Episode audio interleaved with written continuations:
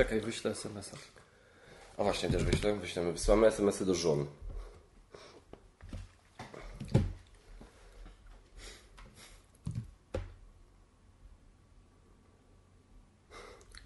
Ostatnio jak do ci, od Ciebie jechałem, to ten, to wracałem tak późno, a zapomniałem, że tego dnia moja mama e, pożyczyła ode mnie klucze do mieszkania.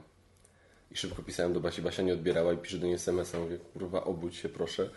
Piszę do niej, wiesz, nie mam kluczy, zostaw drzwi otwarte, zaraz jestem, tak, nie? Nie obudziła się. Siedziałem 15 minut pod drzwiami, dzwoniłem do niej, słyszałem, że dzwoni jej telefon i się od razu rozłącza. Czyli wiesz, nie ona spała, tam słyszy się dzwoni, jeps. tak nie, znaczy, ja, ja myślę, że ona widziała, że to ty i dlatego. Nie chciałem mnie wpuścić. Nie. Może tak to być. się nagrywa? Tak, się wszystko nagrywa. Już myślę, że możemy, to już się podcast zaczął. Aha. Witajcie. Witajcie. Tak, słyszysz mnie, panie ekspert od słuchawek? Słyszę ciebie. Nie wiem, mam mówić głośniej, mam mówić tak jak mówię teraz. Moim zdaniem jest bardzo dobrze. Moim zdaniem też jest bardzo dobrze. Tak. Za...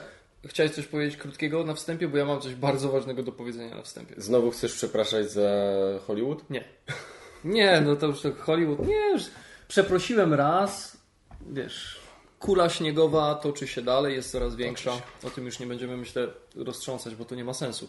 Chyba, że usłyszałeś w tym tygodniu znowu jakiejś ciekawej osobie. Bo o Jamesie Franco słyszałeś. Tak. A no to nawet było na Geek Factor News. Yy, słyszał, słyszał ja. E, Aziz Ansari? Wiesz co, y, czytałem... Czytałeś to? Ja czytałem ten artykuł w tym... New York Post. Nie, czytałem artykuł z tego Babe. A, okej. Okay. To, co ta laska tam się zwierzała i albo jest taka głupia, albo ją udaje. Tak? Tak.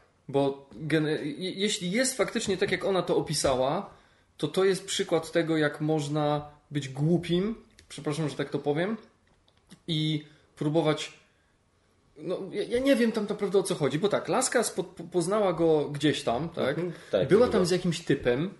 Nie, nie, bo ona go spotkała na jakiejś gali, była tam w ogóle z kimś i tam się na początku on ją trochę zlał, jak ona do niego zagadała, okazało się, że gdzieś tam złapali jakąś nić porozumienia, bo ona miała jakiś stary aparat fotograficzny i on miał taki sam. I gdzieś tam na ten temat zaczęli rozmawiać, on jej dał swój numer, potem, bo to było w jakimś tam, nie wiem, w Los Angeles czy gdzieś, potem wrócili do Nowego Jorku, oni się skontaktowali, umówili się na randkę, poszli na kolację, ta kolacja szybko się skończyła, wrócili do niego do domu, no i on tam zaczął się do niej przystawiać, tak? Ale nie było, on jej nie zgwałcił. Nie. On generalnie, no wyszło na to, że gościu jest trochę kinki, tak? Że no tam lubi to tam troszkę poświntuszyć, nie? Było to pewnie trochę nachalne, ale on sam powiedział, że, że jemu się wydawało, że to jest, że jest obopólna zgoda na to. I teraz, ja nie rozumiem jednej rzeczy. Laska przez cały wieczór siedziała tam u typa, on ją całował, on tam całował ją nie tylko po twarzy, no. ona jego też. I teraz tak, ona jego też, po czym ona nagle poczuła się tam mocno pokrzywdzona, poszła do łazienki, wyszła z tej łazienki, znowu tam zaczął się do niej dobierać, ona nie za bardzo nie oponowała. I wiesz, jakie było potem tłumaczenie? Dlaczego ona się po prostu nie powiedziała mu nie, nie dała mu splaska po ryju, z kolana w jaja i nie wyszła stamtąd, nie uciekła na taksówkę? Bo ona napisała, że ona była w szoku. Dlatego ona nic nie zrobiła, bo ona była w szoku, że on sprawia wrażenie takiego miłego gościa, takiego komika, porządnego faceta, a tutaj nagle wychodzi z niego jakieś takie seksualne zwierzę. Ona była w takim szoku, że nie wyszła stamtąd.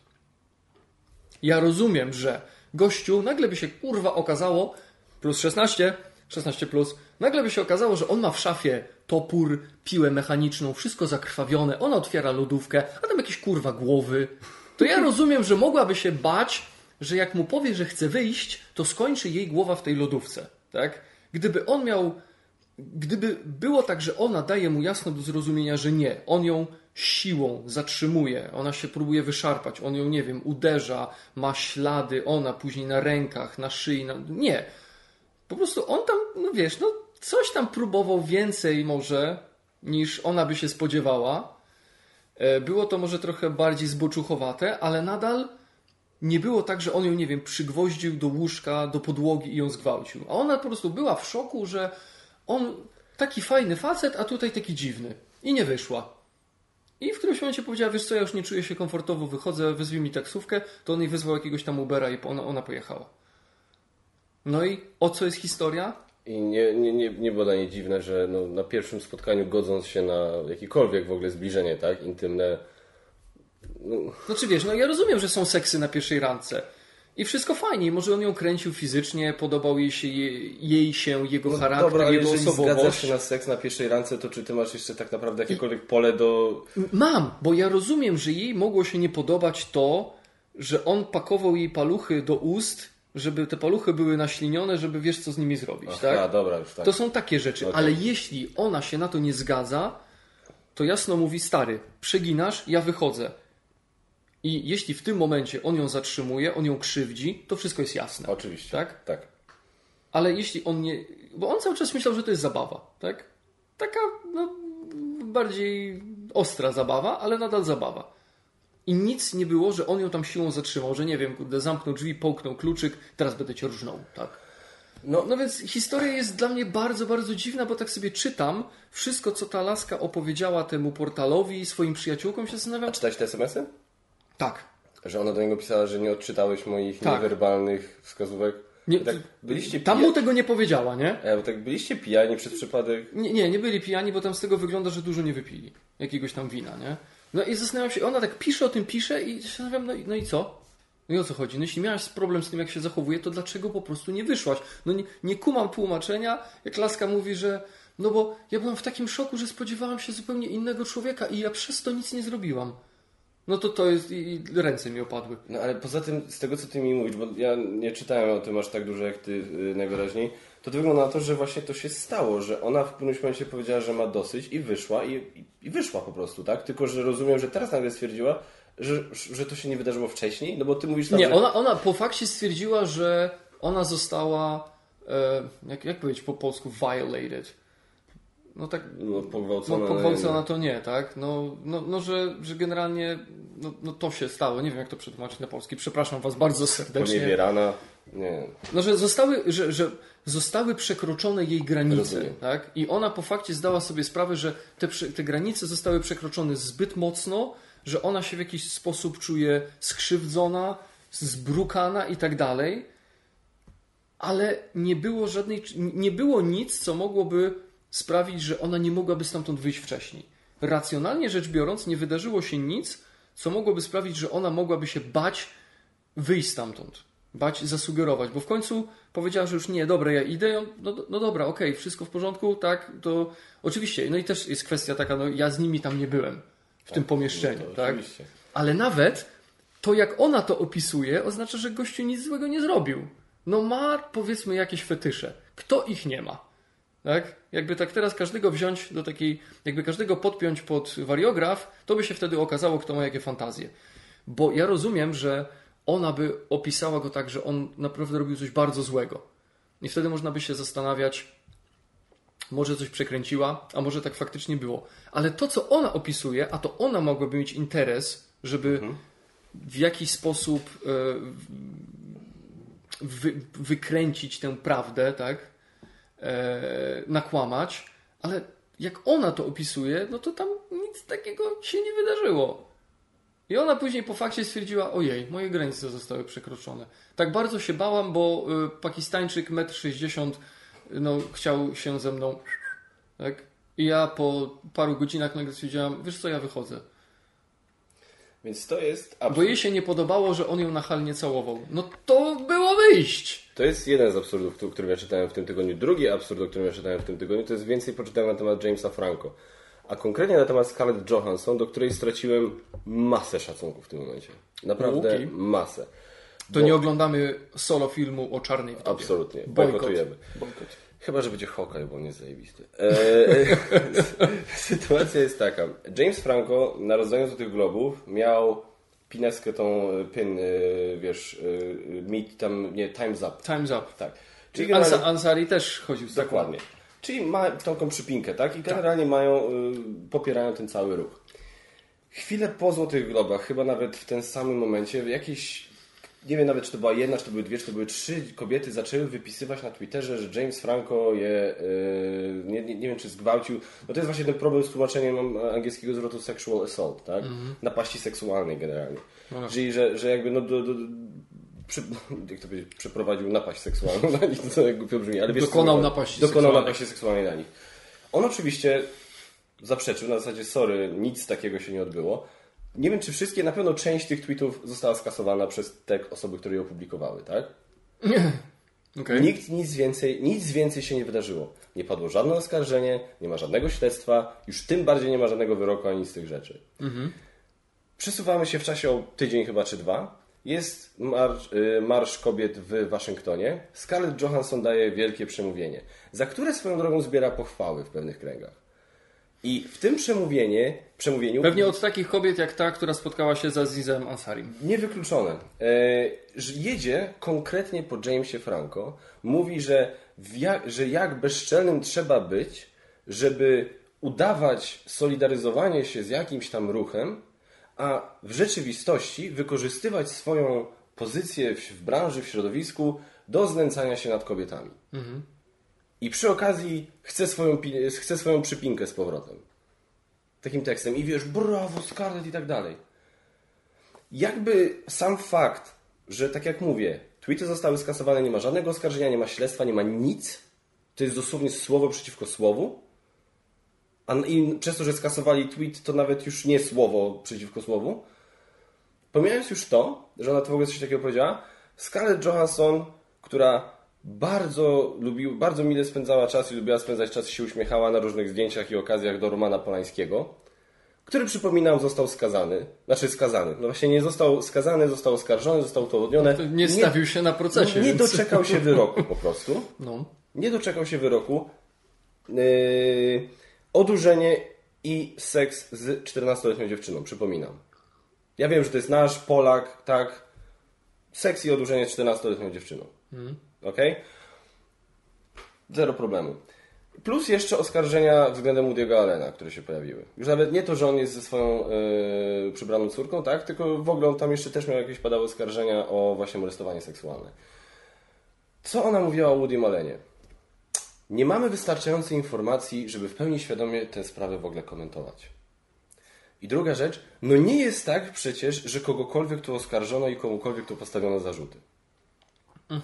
Więc jak o Woody Allenie tak mówią, to nie, no nie wiemy, nie wiemy. O Jamesie Franco spoko. I co jest w tym najbardziej smutnego, to jest to, że jakby cała idea tak, tego Time's Up, Me Too i tak dalej, jest taka, że w Hollywood, co swoją drogą totalnie kupuję i generalnie popieram ten ruch. Popieram ruch Me Too, popieram ruch Time's Up, bo owszem, mamy do czynienia i też mówiliśmy o tym na poprzednich podcastach, ze zjawiskiem, gdzie ze względu na pozycję, jaką mężczyźni mają w Hollywood i mężczyźni typu, wiesz, Bill Cosby, typu Harvey Weinstein, tak? To, że kobiety były w sytuacjach, gdzie serio mogły się czuć przymuszone do pewnych rzeczy. Totalnie to kupuję. Ale właśnie ironia jest teraz tego taka, tak mówię konkretnie tylko o tym, co Scarlett zrobiła, że kim jest dla niej James Franco? Nikim. Jakby się tak naprawdę, moim zdaniem, szczerze zastanowić, on ma, jest niżej w hierarchii y, w Hollywood niż ona. no pewnie tak. A kim jest dla niej Woody Allen? No, tam ona swego czasu to taką trochę chyba jego muzą była, no. I swoją drogą zawdzięcza mu chyba po części kariery, bo nie jedną ciekawszą rolę w swoim portfolio ma właśnie u niego.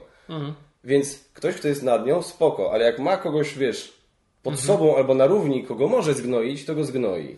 No to jest żenujące i to jest, ja myślę, że to najprościej, bo chyba nie o tym chcieliśmy dzisiaj rozmawiać, ogóle. się trochę rozgadaliśmy, ale to jest to, o czym mówiliśmy od, od samego początku, kiedy w ogóle weszliśmy na ten temat, to jest to, o co apelowaliśmy. Zdrowy rozsądek, rozwaga i, i dystans, bo naprawdę już zaczynają się dziać takie rzeczy, że ktoś komuś próbuje zaszkodzić. Wspomniany przeze mnie kazus Tak. Decapitated, gdzie zostali uniewinnieni, bo laska po prostu też kit żeniła. Naprawdę, trzeba być ostrożnym w osądach, bo bardzo łatwo można komuś zaszkodzić. Podejrzewam, że Ansari też już ma przerąbane, też już jak ze swoją karierą może mieć problem, tylko dlatego, że laska nie wiem co chciała, czy chciała zaliczyć, czy chciała się przy, przylansować do gościa, który teraz jest tam jakoś na topie, a nagle stwierdziła, że jej się nie podoba, jak on ją całuje, a jakby trzeba było, to po pięciu minutach by wyszła i najprawdopodobniej, bo wszystko na to wskazuje, by jej tam nie zatrzymywał, stwierdziłby, dobra, no spoko, nie? Nie, powiem Ci tak, jeszcze jest jeden kazus, o którym chciałem powiedzieć. Liam Neeson opowiadał ostatnio, udzielał wywiadu, opowiadał swoim znajomym, który prowadził e, jakąś audycję w jakimś, jakiejś stacji radiowej. E, Bardzo dużo szczegółów znam tej historii. E, I generalnie to była taka historia, że on, ten, ten gościu, ten gospodarz, rozmawiał z jakąś swoją koleżanką. To były koleżeńskie relacje między nimi. Ona opowiadała mu jakąś swoją historię, smutną historię ze swojego życia. I on w geście koleżeństwa po prostu, wiesz, po tym jak ona powiedziała, położył jej, wiesz, jej rękę na plecach.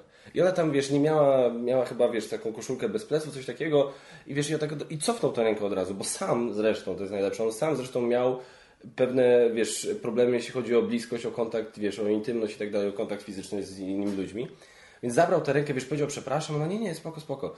Bo byli kolegami, ona powiedziała historię, on po prostu, wiesz, położył jej rękę na plecach, spoko. Jak się zaczęły teraz, to co się teraz zaczęło, stacja radiowa dostała list od jej prawnika, że to było niewłaściwe, niestosowne i wnosi pozew, tak? Gościa zwolnili momentalnie. E, Ci, którzy tego nie oglądają, tylko słuchają, to czekajcie, ja zrobię coś takiego. Teraz słuchajcie uważnie. Słychać było. To jest moja dłoń o moje czoło. I to jest ten problem, bo to jest, bo to jest problem taki, że wahadło, jak to jest fajnie teraz mówione, wahadło, wiesz, machnęło się teraz na drugą stronę i zdecydowanie na drugą stronę. Problem też jest tego taki, że ono musi wrócić. I mój kumpel dzisiaj to mądrze w pracy opisał, że rewolucja zjada swoje dzieci, tak? I tylko właśnie to, to, jest, to jest tak słabe w tym wszystkim, że właśnie przez tego typu przypadki o prawdziwy, prawdziwy problem jest rozdrabniany, jest rozmywany, tak? Tak. Czy naprawdę, naprawdę nie potrafię pojąć tego, w jaki sposób ludzie tego nie widzą. W jaki sposób te kobiety, które właśnie mówią takie rzeczy, tak, tak które mówią rzeczy jak, tak jak Mini Driver, tak, jak Matt Damon y, próbował bronić Bena Afflecka i napisał, no ej, halo, ale chyba klepnięcie kobiety w tyłek to nie jest to samo, co pedofilia czy gwałt. Bo ma rację, bo to nie jest to samo. Ja nie mówię, że Ben Affleck dobrze zrobił, że nie należy mu się jakaś kara za to, bo zachował się w pytanie stosownie, ale to nie jest to samo. A my- tak, a a to wszystko im- jest sprowadzane teraz do wspólnego mianownika. jest jedno dokładnie. zjawisko i każdy, kto nawet jak spojrzy na kobietę, bo mu się podoba, bo jest piękna, to zaraz będzie, że to jest napastowanie. Tak? Dokładnie. I Mini Driver, jego koleżanka z planu buntownika z wyboru, e, co od razu napisała na Twitterze, tak, to jest to samo, nie masz prawa hierarchizować jej bólu, nie masz prawa powiedzieć jej, że jej ból jest To, że on tak mocno ją klepnął, że jeszcze ją boli, ma siniaka do tej pory? Nie mam bladego pojęcia. Tyle. Tylko po prostu chcieliśmy zauważyć, że naprawdę poważny problem jest rozdrabniany tutaj i rozmywany i to mnie najbardziej w tym wszystkim wkurza. Ja mam wrażenie, że to jest teraz bardzo takie fajne narzędzie do leczenia jakiejś frustracji, jakiegoś, nie wiem, napięcia, które narosło. Frustracja to jest chyba najlepszy, bo nie wiem, mamy gorzej, zarabiałyśmy mniej, no to teraz jest taka wielka akcja, ale ona jest bezmyślna. Ona jest bezmyślna, bo no, łatwo jest kogoś zniszczyć. Bardzo łatwo. Bardzo łatwo. Ale potem to odbudować to już jest nie tak łatwo. Dobra, to, to tak, to miał być wstęp. Słuchaj, y, czy, czy możesz już zdjąć te słuchawki? Ale ja lubię. Wyglądasz jak Ja się czuję- taki, jak taki biedny czołgista. Ale wiesz, że na prawdziwych, profesjonalnych podcastach czy na audycjach radiowych się właśnie siedzi ze słuchawkami, żeby słuchać siebie. Ale ty to, ty to robisz tylko po to, żeby było widać? Ale już chyba ustaliliśmy, jaki ma być A to poziom jest tak, głosu. swoją drogą, ale po prostu przyzwyczaj... Jezu, teraz jest mega dziwnie. No i teraz się będziesz znowu przyzwyczajał, tak? Tak. W uszy ci będzie zimno.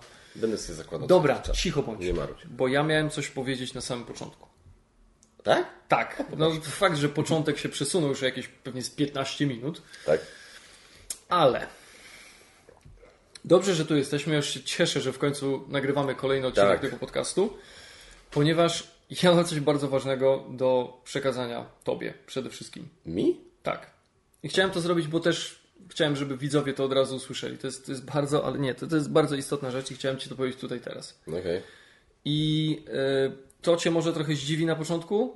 Y, y, może, może się troszeczkę zirytujesz, podenerwujesz, ale zaraz wszystko będzie jasne.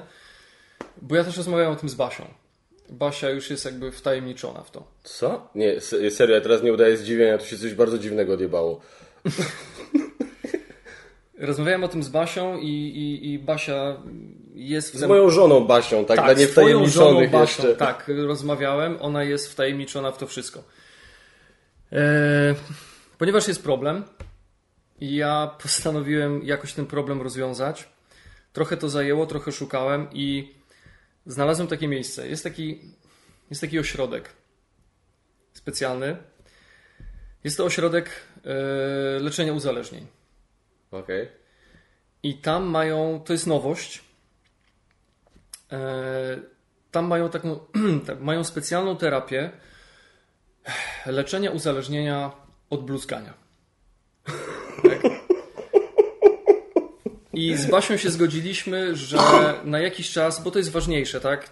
To, to jest ważniejsze od Geek na jakiś czas zostawisz Geek pojedziesz tam i to jest terapia zakłada, że przez miesiąc będziesz tam siedział i będziesz się leczył z wulgaryzmów. I dlaczego ja się tym zająłem? Ponieważ ja mam ogromne wyrzuty sumienia, że ja wciągnąłem cię w nauk bluzgania i no wiesz, ty jesteś młodym człowiekiem, tak? Dla mnie już nie ma, nie ma ratunku, ja już pewnie do końca życia będę bluzgał.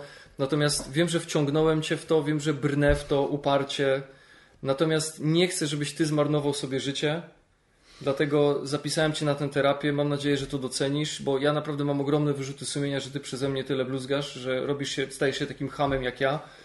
Dlatego yy, od. Yy, czekaj, kiedy to będzie? Jest początkiem marca, tak? Tylko przerobimy wszystkie materiały, co tam jeszcze mamy na liście, tak? Zrobimy.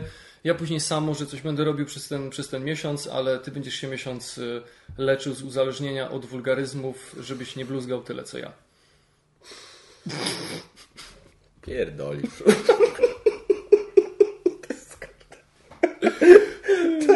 To był... Oj, Ale, ale przez chwilę zastanawiałeś się o co kaman, nie? oj bardzo. Autentycznie, kurde, nie wiedziałem, co byście tam dogadali. To było piękne. Okej, okay, szapoba. Musiałem, Naprawdę. musiałem. I give credit where credit is due, ale to jest... Po to było- polsku prosimy. A przepraszam, tak, e, nie, nie. Daję kredyt, gdy Daję- się należy.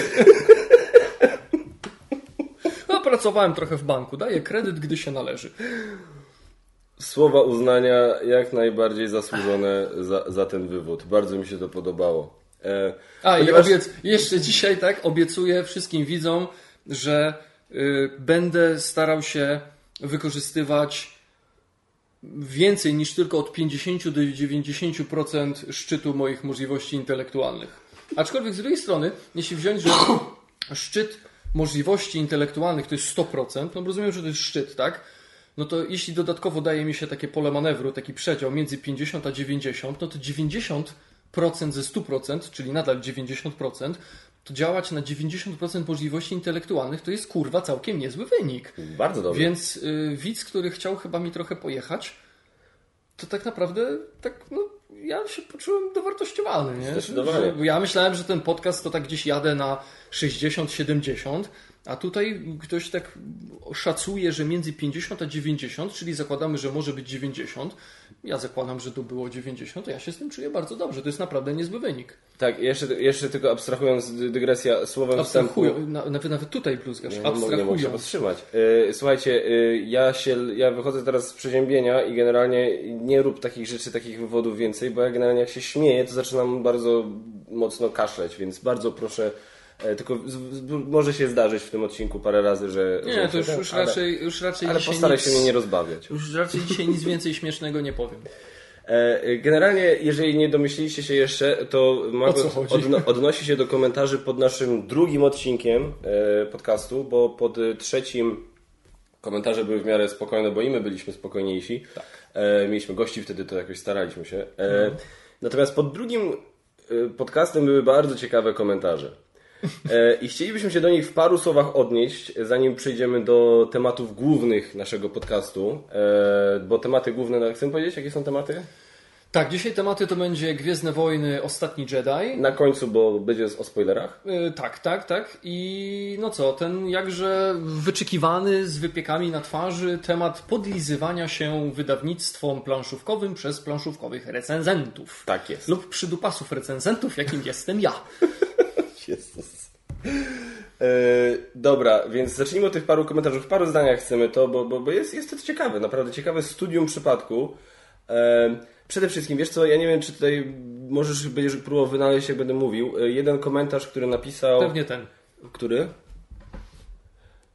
Panowie, tematyka ciekawa. Marcin y, wyrwał. Panowie, tematyka ciekawa, formuła też, ale zaklinam was. Magot, nawet jak jest 16, to i tak nie klniemy. Dobrze, tato. Brniesz w to uparcie i wciągasz w to kaczmara.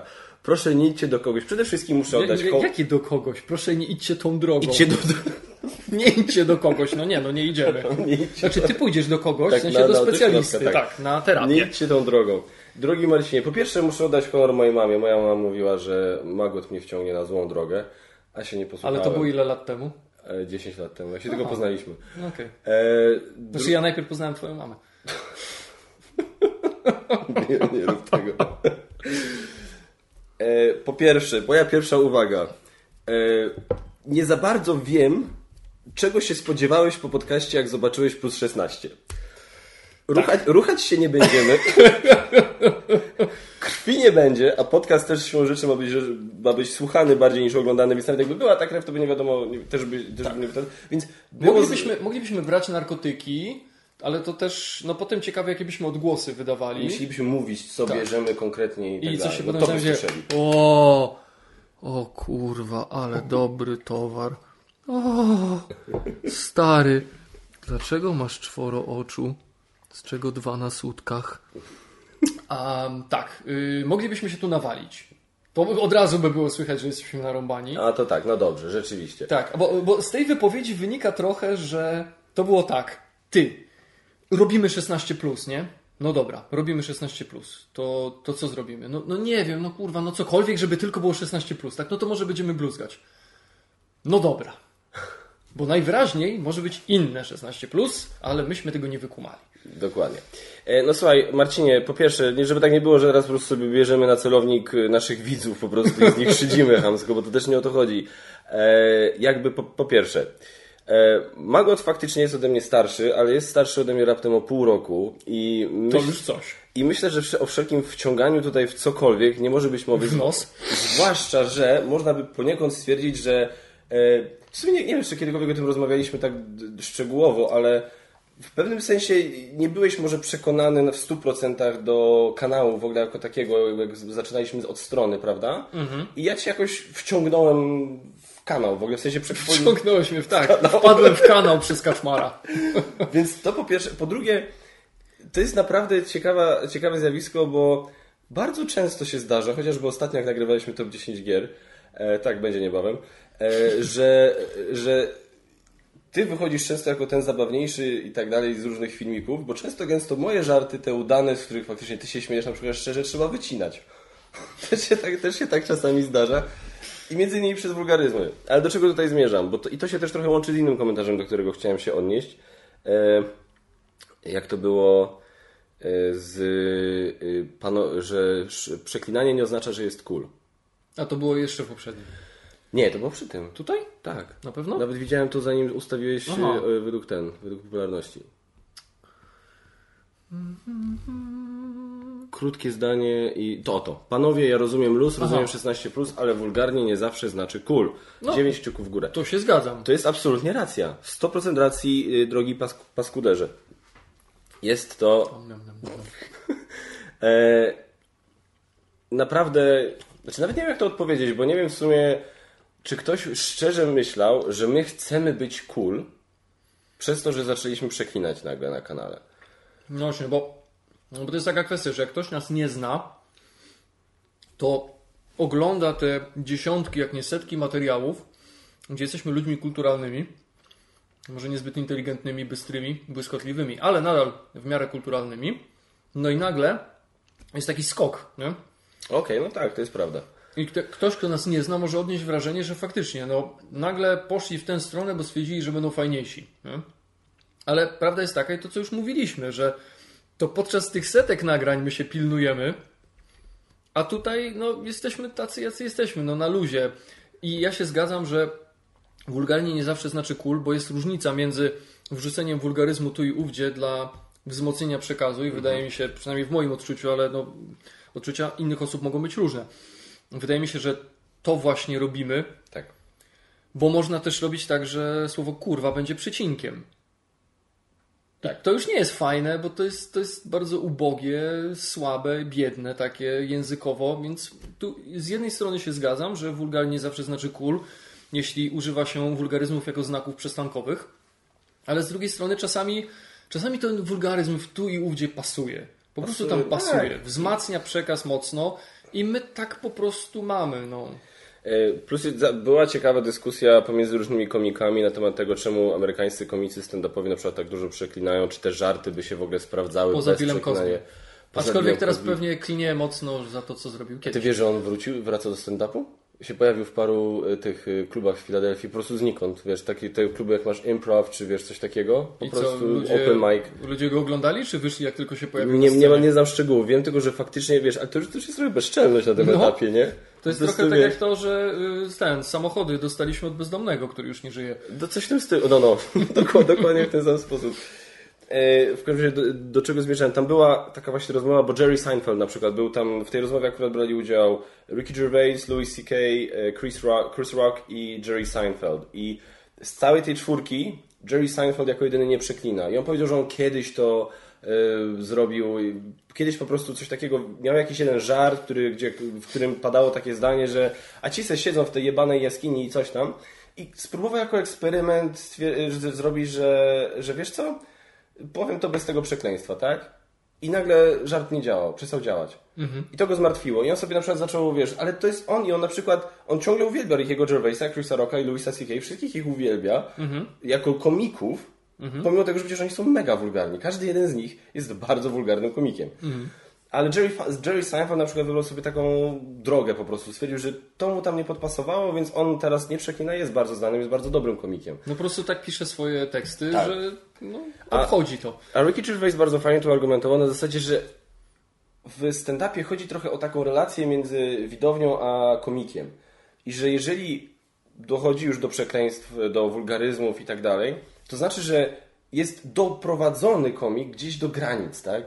Do granic swojej cierpliwości, do granic jakichś tam swoich emocji i tak dalej. I o to chodzi. I ludzie to lubią, tak? Dlatego lubią oglądać, bo chcą patrzeć na Znaczy, ale wytłumacz, że nie chodzi o to, że został doprowadzony do granic możliwości w kontakcie z publicznością, bo na przykład nie reagują, tylko w przemyśleniach na przykład Tak, tak, na dotyczących dany czegoś. temat, jak jest przemyśle- dokładnie, przemyślenie na jakiś temat, wprowadza to go w jakiś tam stan emocjonalny, czy to są nerwy, czy to już jest po prostu deprecha, czy cokolwiek, i już dochodzi do takich granic w tym stanie emocjonalnym, w tym temacie konkretnym, że no już, już nie może, już kurwa, tylko po prostu nim cały chodzi po prostu i tak do takiego słownictwa dochodzi. I zaraz będą komentarze. Dobrze, panowie, ale wy nie jesteście znanymi komikami. Oczywiście, że nie, tylko że my jesteśmy ludźmi.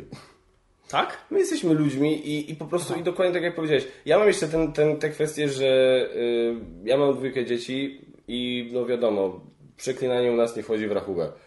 Generalnie, no bo to Kaszmar zbiera, ma taki, taki bufor w mózgu, tam się zbierają wszystkie przekleństwa, przychodzi do mnie i po prostu przez 2, 3, 4 godziny tylko kurwa to, kurwa tamto. No. Ja już też nie mogę tego znieść. Trochę tak jest, trochę tak jest. Dlatego podcast zawsze nagrywamy na samym końcu spotkania. Wcześniej na przykład gramy albo nagrywamy recenzję. No, no ogół, właściwie zawsze gramy. Tak. Yy, więc podczas tego grania on się wybluzga i to i tak podczas tego podcastu to jest, to jest mniej niż on mógłby, niż byłby w stanie naprawdę. Dokładnie. Więc reasumując to, bo generalnie dużo komentarzy było na ten temat. Tutaj nie chodzi o to, żeby być cool. Tutaj chodzi o to, żeby być autentycznym. I tak Bo jak my cool jesteśmy tak po prostu, z automatu, to już by nam dużo nie pomogło, więc tak. Chcemy być po prostu szczerzy, nie chcemy nic udawać kompletnie, a że jesteśmy ludźmi i nie oceniajmy tak, że No trochę co... udajemy, bo jakbyśmy nic nie chcieli udawać, to byśmy siedzieli na golasa. Słuchajcie, y, nie róbmy też tego czegoś takiego, bo ja osobiście, nie wiem, Łuki był u nas na podcaście, Łuki nie przeklina w ogóle, tak? Ja nie uważam, że Łuki jest jakiś gorszy, jest jakiś, nie wiem, y, przypałowy czy cokolwiek przez to, że on nie przeklina. I jedyne co proszę to o, o jakieś tam odwzajemnienie, tak? Nie przeklinamy przy dzieciach, nie przeklinamy w miejscach, gdzie niestosowne, nie- gdzie jest to totalnie niestosowne i tak dalej. Znamy te granice. I jakby po prostu jedyne co prosimy, to nie róbmy czegoś takiego, że ktoś kto, ktoś, kto nie przeklina, jest z automatu lepszy od kogoś, kto przeklina, tak? Albo właśnie ktoś, kto przeklina, jest fajniejszy, jest czad, bardziej czaderski od kogoś, kto nie przeklina. Nie róbmy tego. My akurat zaliczamy się do tych osób, które przeklinają. Wiadomo, nie jako przecinek, nie co drugie słowo, ale zdarza się nam przeknąć, a na podcaście chcemy po prostu być stuprocentowo szczerzy. Czy zgodzisz się z tym przemyśleniem? Jak chuj.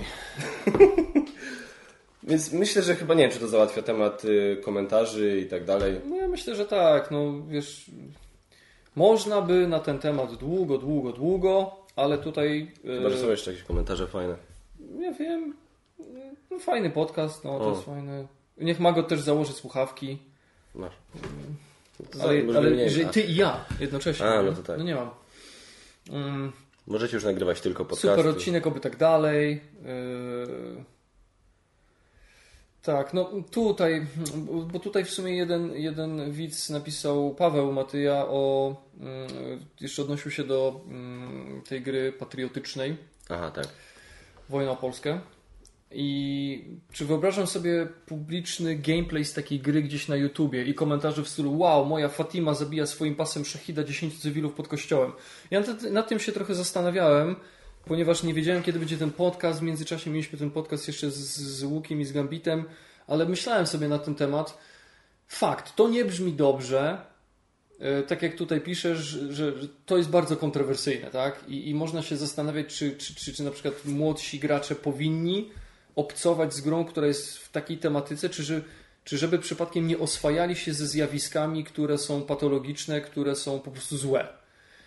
Mm, Dużo, wydaje mi się, w tym kontekście zależy od tego, jak to zostanie zrobione, jak zostanie zrobiona sama gra i jakie jest podejście graczy. Bo jest taka gra Labirynt 2001 do nie wiadomo kiedy, wojna z terroryzmem. Mamy ją na półce.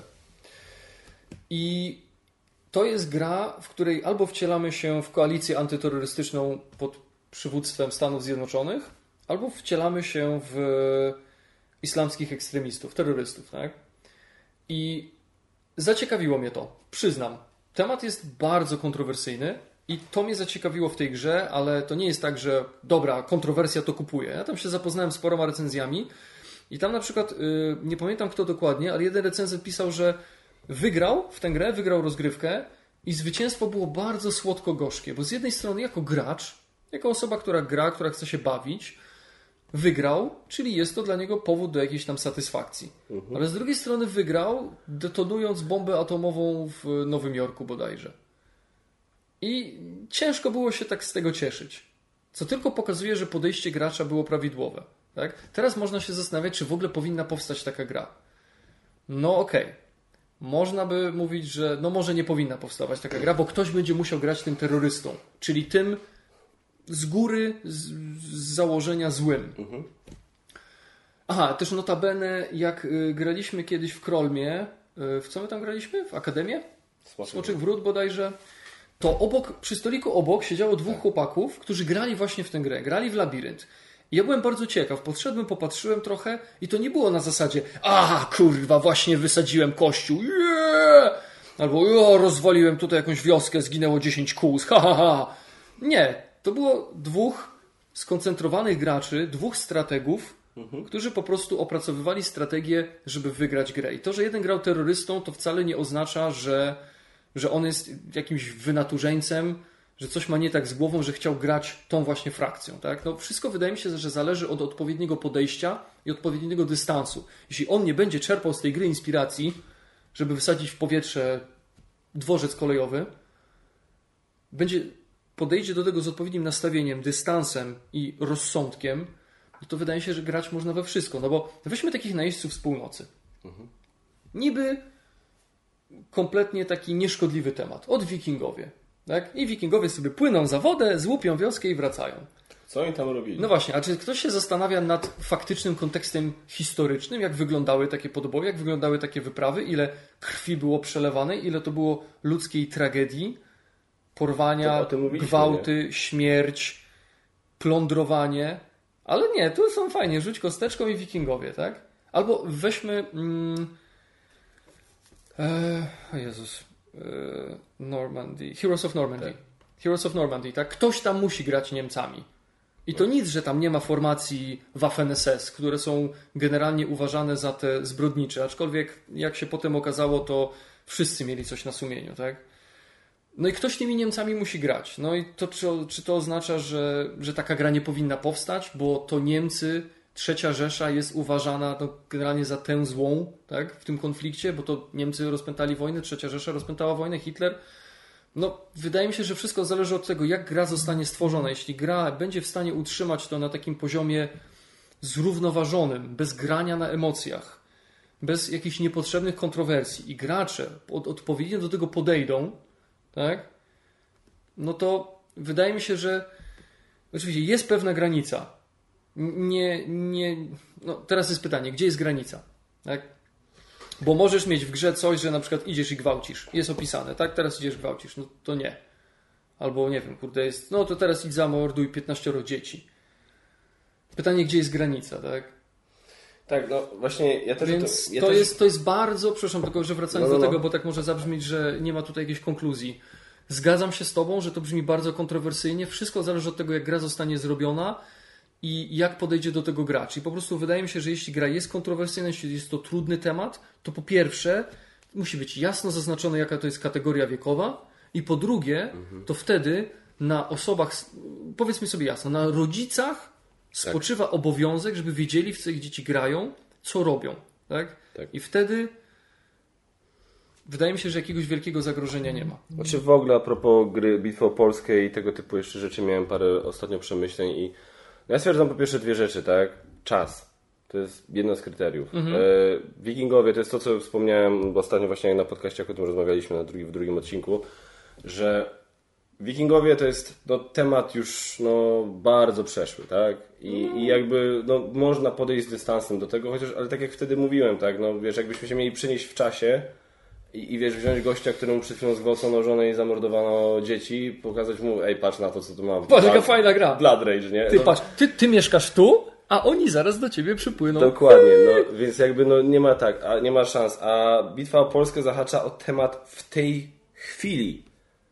Bardzo ciężki, bardzo poważny, bardzo delikatny, przysparzający wiele bólu, wiele cierpień naprawdę i, i, i mówiący o zjawisku, które kosztowało życie całą masę osób na całym świecie. Tak? Nie w Europie tylko. Na całym świecie. Też w krajach Bliskiego Wschodu. Zupełnie na marginesie. E, druga rzecz, jak się podejdzie do takiej gry?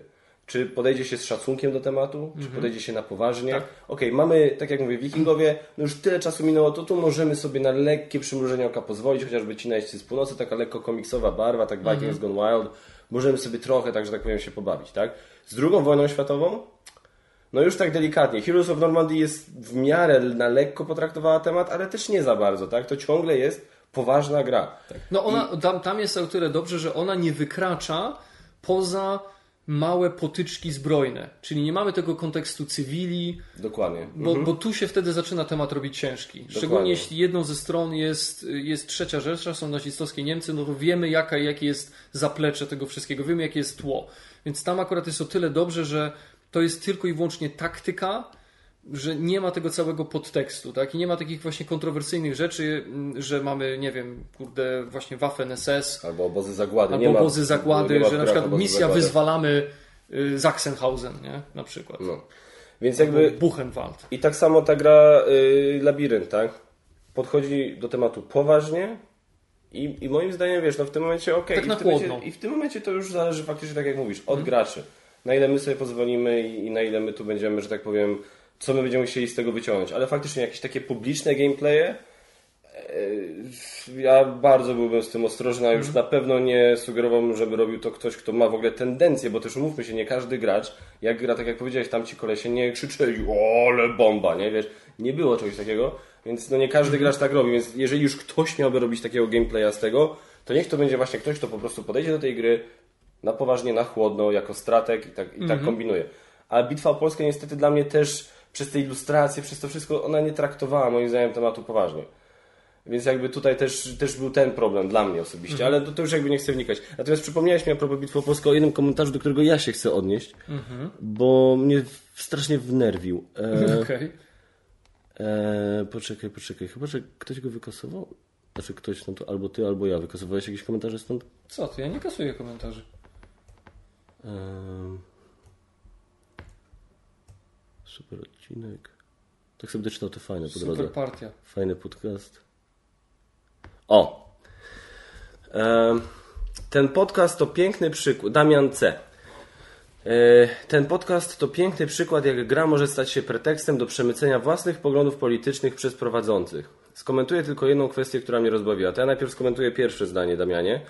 E, Jasno powiedzieliśmy na początku, e, że będzie właśnie temat dotyczył, będziemy mówić o tej grze i jasno też na końcu podkreśliliśmy, że okej, że wiadomo, temat był taki, a nie inny, że przez to wyszliśmy, trochę się ujawniliśmy, jeśli chodzi o nasze poglądy polityczne, ale też podkreśliliśmy, że nie, robimy to tylko po to, żeby nic nie udawać przed Wami, to po pierwsze.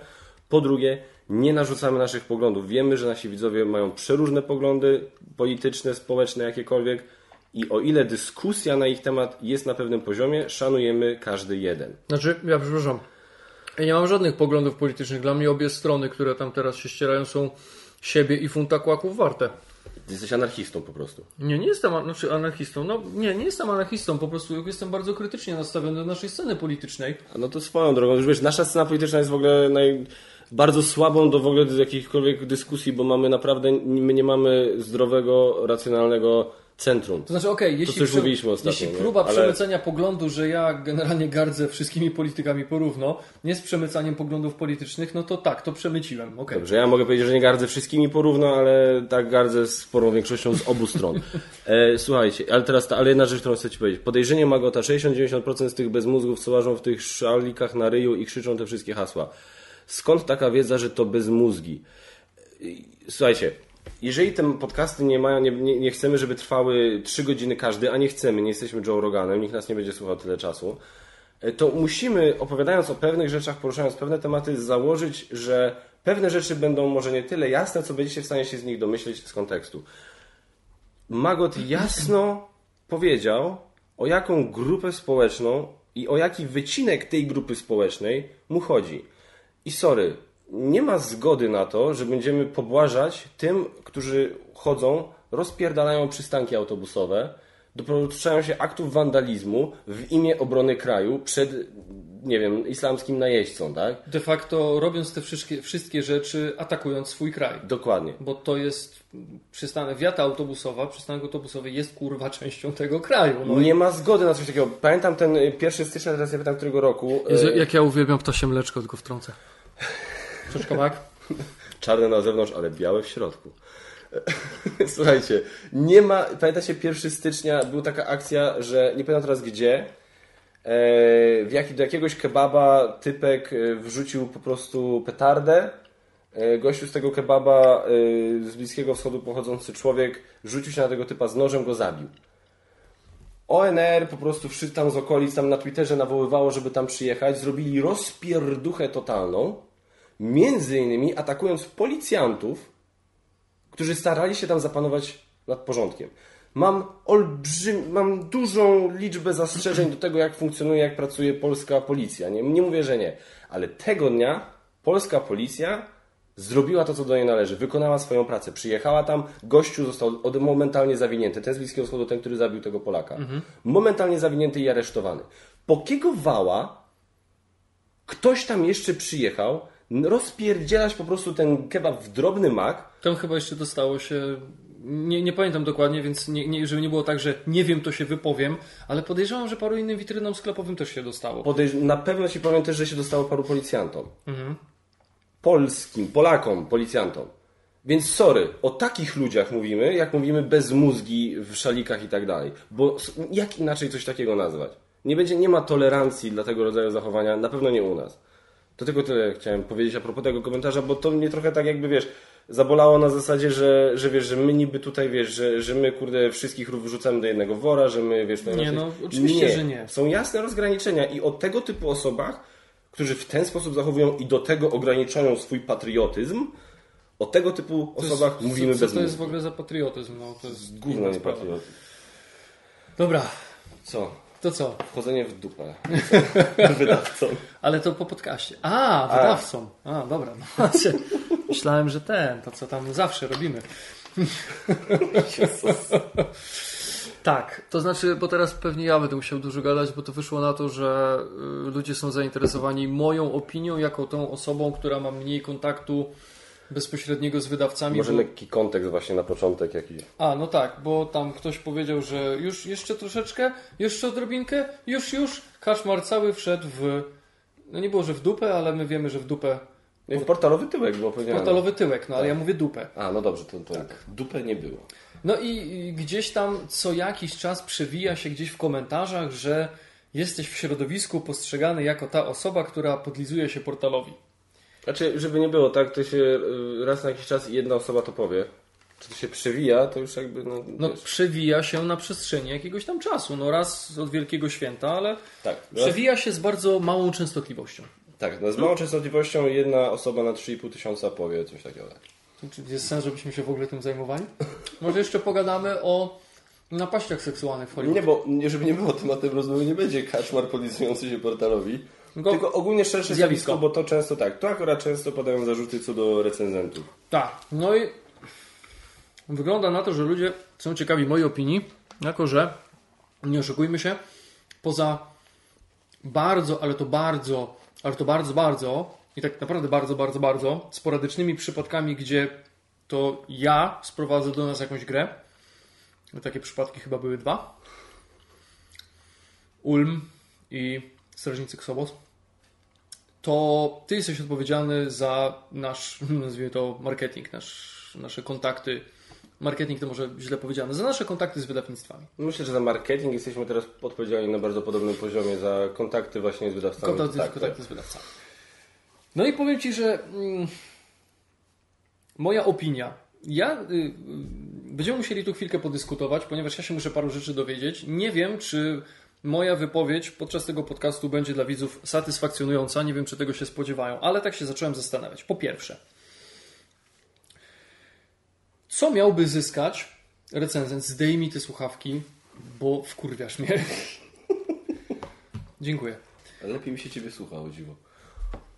Jakoś tak na żywo, Słuchaj, na, bo- żywo, na żywo, jak cię słucham, to tak sobie uświadamiam, że jestem z tobą na żywo, a tak to mam wrażenie, jakby jeszcze była między nami jakaś bariera. No ale to. Ja mogę wyjść. Dobra, No nie, bo jesteśmy u mnie, to może nie wyjdę. Co miałby zyskać recenzent, podlizując się wydawnictwu? Bo tak się zacząłem zastanawiać.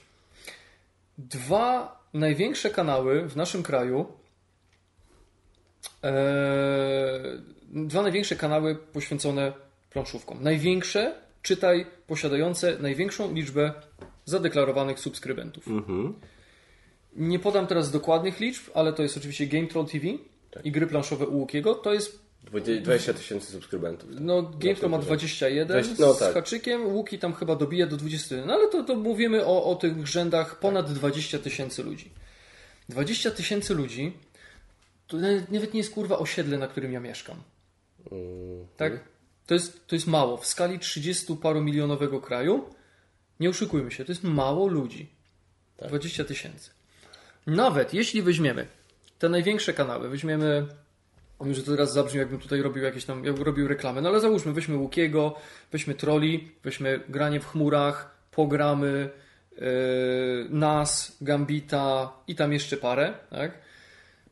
To nie jest tak, że widownia jednego nie jest widownią drugiego, prawda? Są tacy, którzy na pewno oglądają kilka kanałów. Tak. No to załóżmy, że są tacy, co nie lubią troli lubią Łukiego, są tacy, co lubią troli, nie lubią nas i tak dalej, i tak dalej. Załóżmy, że jak weźmiesz te wszystkie kanały, no to nie wiem, to może być jakieś 30-40 tysięcy osób.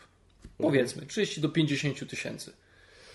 To jest No. mało, gdzie youtuberzy, którzy koszą hajs na swoich kanałach, no to już idzie w setki tysięcy, tak? To trzeba setki tysięcy, to trzeba się dogadywać ze sponsorami i tak dalej, żeby naprawdę móc z tego żyć. Tak. No. Więc teraz, ile można zyskać, i tutaj przechodzę do sedna, ile można zyskać dzięki podlizywaniu się wydawnictwom w tak nadal jeszcze niedużym w skali kraju środowisku, jakim jest środowisko planszówkowe, jak trzeba by się podlizywać, żeby cokolwiek zyskać z tego, no bo co, dla fejmu? No to 20 tysięcy to już jest jakiś tam fame, tak? Jak przy- przybędzie 5 tysięcy, jak się z 20 tysięcy zrobi 30 tysięcy, to nie będzie dużo większy fame. A hajsu z tego nie będzie, więc zastanawiam się, co miałoby dać podlizywanie się. Czy to jest tylko na zasadzie, nie wiem, kurwa, mam kompleksy, starzy mnie nie kochali, więc jak mnie pokocha pięciu subskrybentów więcej, to ja tam będę, mm, to warto było się podlizywać. Co ty o tym sądzisz? Bo, bo mnie to zastanawia, co miałby zyskać recenzent? Co jedną grę więcej? Przecież i tak większość wydawnictw daje, ma egzemplarze recenzenckie. A jak są takie firmy jak na przykład Galacta, która ma taką politykę, że te wielkie kolosy nie daje, no to nie daje, no to i tak nie dostaniesz. No jakbyś tam im w dupę nie właził, to ci nie dadzą rebelii od tako. Znaczy, Więc zastanawiam pierwsze- się, co można ugrać. Po pierwsze, yy, z jednej strony masz absolutnie rację, że rynek jest jaki jest i nawet na rynek planszówkowy 20 tysięcy osób to to nie jest nie wiadomo jaka liczba. Ale w przypadku na przykład chociażby portalu, który wydaje gry, to jest portal, nieco poważniejszy dla nieco bardziej wymagających graczy, to weź pod uwagę, że taka gra, jeżeli się sprzeda w tysiącu egzemplarzy, to to jest uznawane za naszym, na naszym rynku za dobry wynik. Bo powiedzmy taki jest często jeden druk, tak? Że n- drukują tysiąc egzemplarzy. I jest takie, jak się przyjęło, że ok, jeden druk jak się wyprzedał cały, to to już jest dobrze. Więc jak masz tysiąc egzemplarzy, 20 tysięcy osób, no to już chcesz dotrzeć do tych 20 tysięcy osób, tak? Więc pomimo tego, że w skali państwa i tak dalej, to 20 tysięcy osób to nie jest dużo, to jednak to jest na tyle duża liczba, że nie można przejść obok tego obojętnie, jak jesteś wydawcą. Jeżeli chcesz coś wskórać na polskim rynku planszówkowym, no to nie, jest, nie możesz jakby przejść obok tego obojętnie. Musisz gdzieś tam o tym pomyśleć. No dobrze, tylko ty mi teraz mówisz z perspektywy wydawcy. Tak. Z perspektywy youtubera yy... może powiem o Łukim, bo jakby o Łukim to jest bardziej wszystko takie jawne i wszystko, wszystko widać. Tak, Łuki teraz prowadzi sklep, otworzył wydawnictwo, yy... zaczyna wydawać gry, zbudował platformę, którą pewnie będzie sprzedawał, oferował innym wydawnictwom, które będą chciały zbierać yy, społecznościowo pieniądze na wydanie jakiejś gry. Więc Łuki zaczął na tym zarabiać. I Tak, ale moty- czy Łuki... Ale, ale nie zrobiłby tego, gdyby nie zbudował sobie społeczności widzów, taką jaką sobie zbudował. no ale czy zbudował ją podlizując się wydawnictwom? Czy po prostu zbudował... On też był jednym z pierwszych. E, był pierwszy. Jak nie pierwszym. No właśnie, to też jest inna Znaczy, rzecz. no nie wiem, tak? dobra, nie przepraszam, teraz chyba źle powiedziałem, bo chyba nie, był, było, był ktoś przed nim, ale tak, był jednym z No pierwszych. jednym był z pierwszych. No był jednym z tych, nazwijmy to, pionierów, tak? Tak. Więc, okej, tylko na zasadzie najpierw chciałem po prostu, wiesz, jakby tutaj rozwiązać, że okej, że niby to jest, wiesz, 20 tysięcy, ale to na nasz rynek to jest sporo i to jest dobra liczba i to jest liczba, gdzie zależy na przykład wydawcy na relacji z recenzentem. Dlaczego recenzentowi zależy na, wydawcy, zależy na relacjach z wydawcą? E, Przede wszystkim no, jest coś takiego jak. e, Już nawet nie wspomnę o grach do, do recenzji, tak? No bo.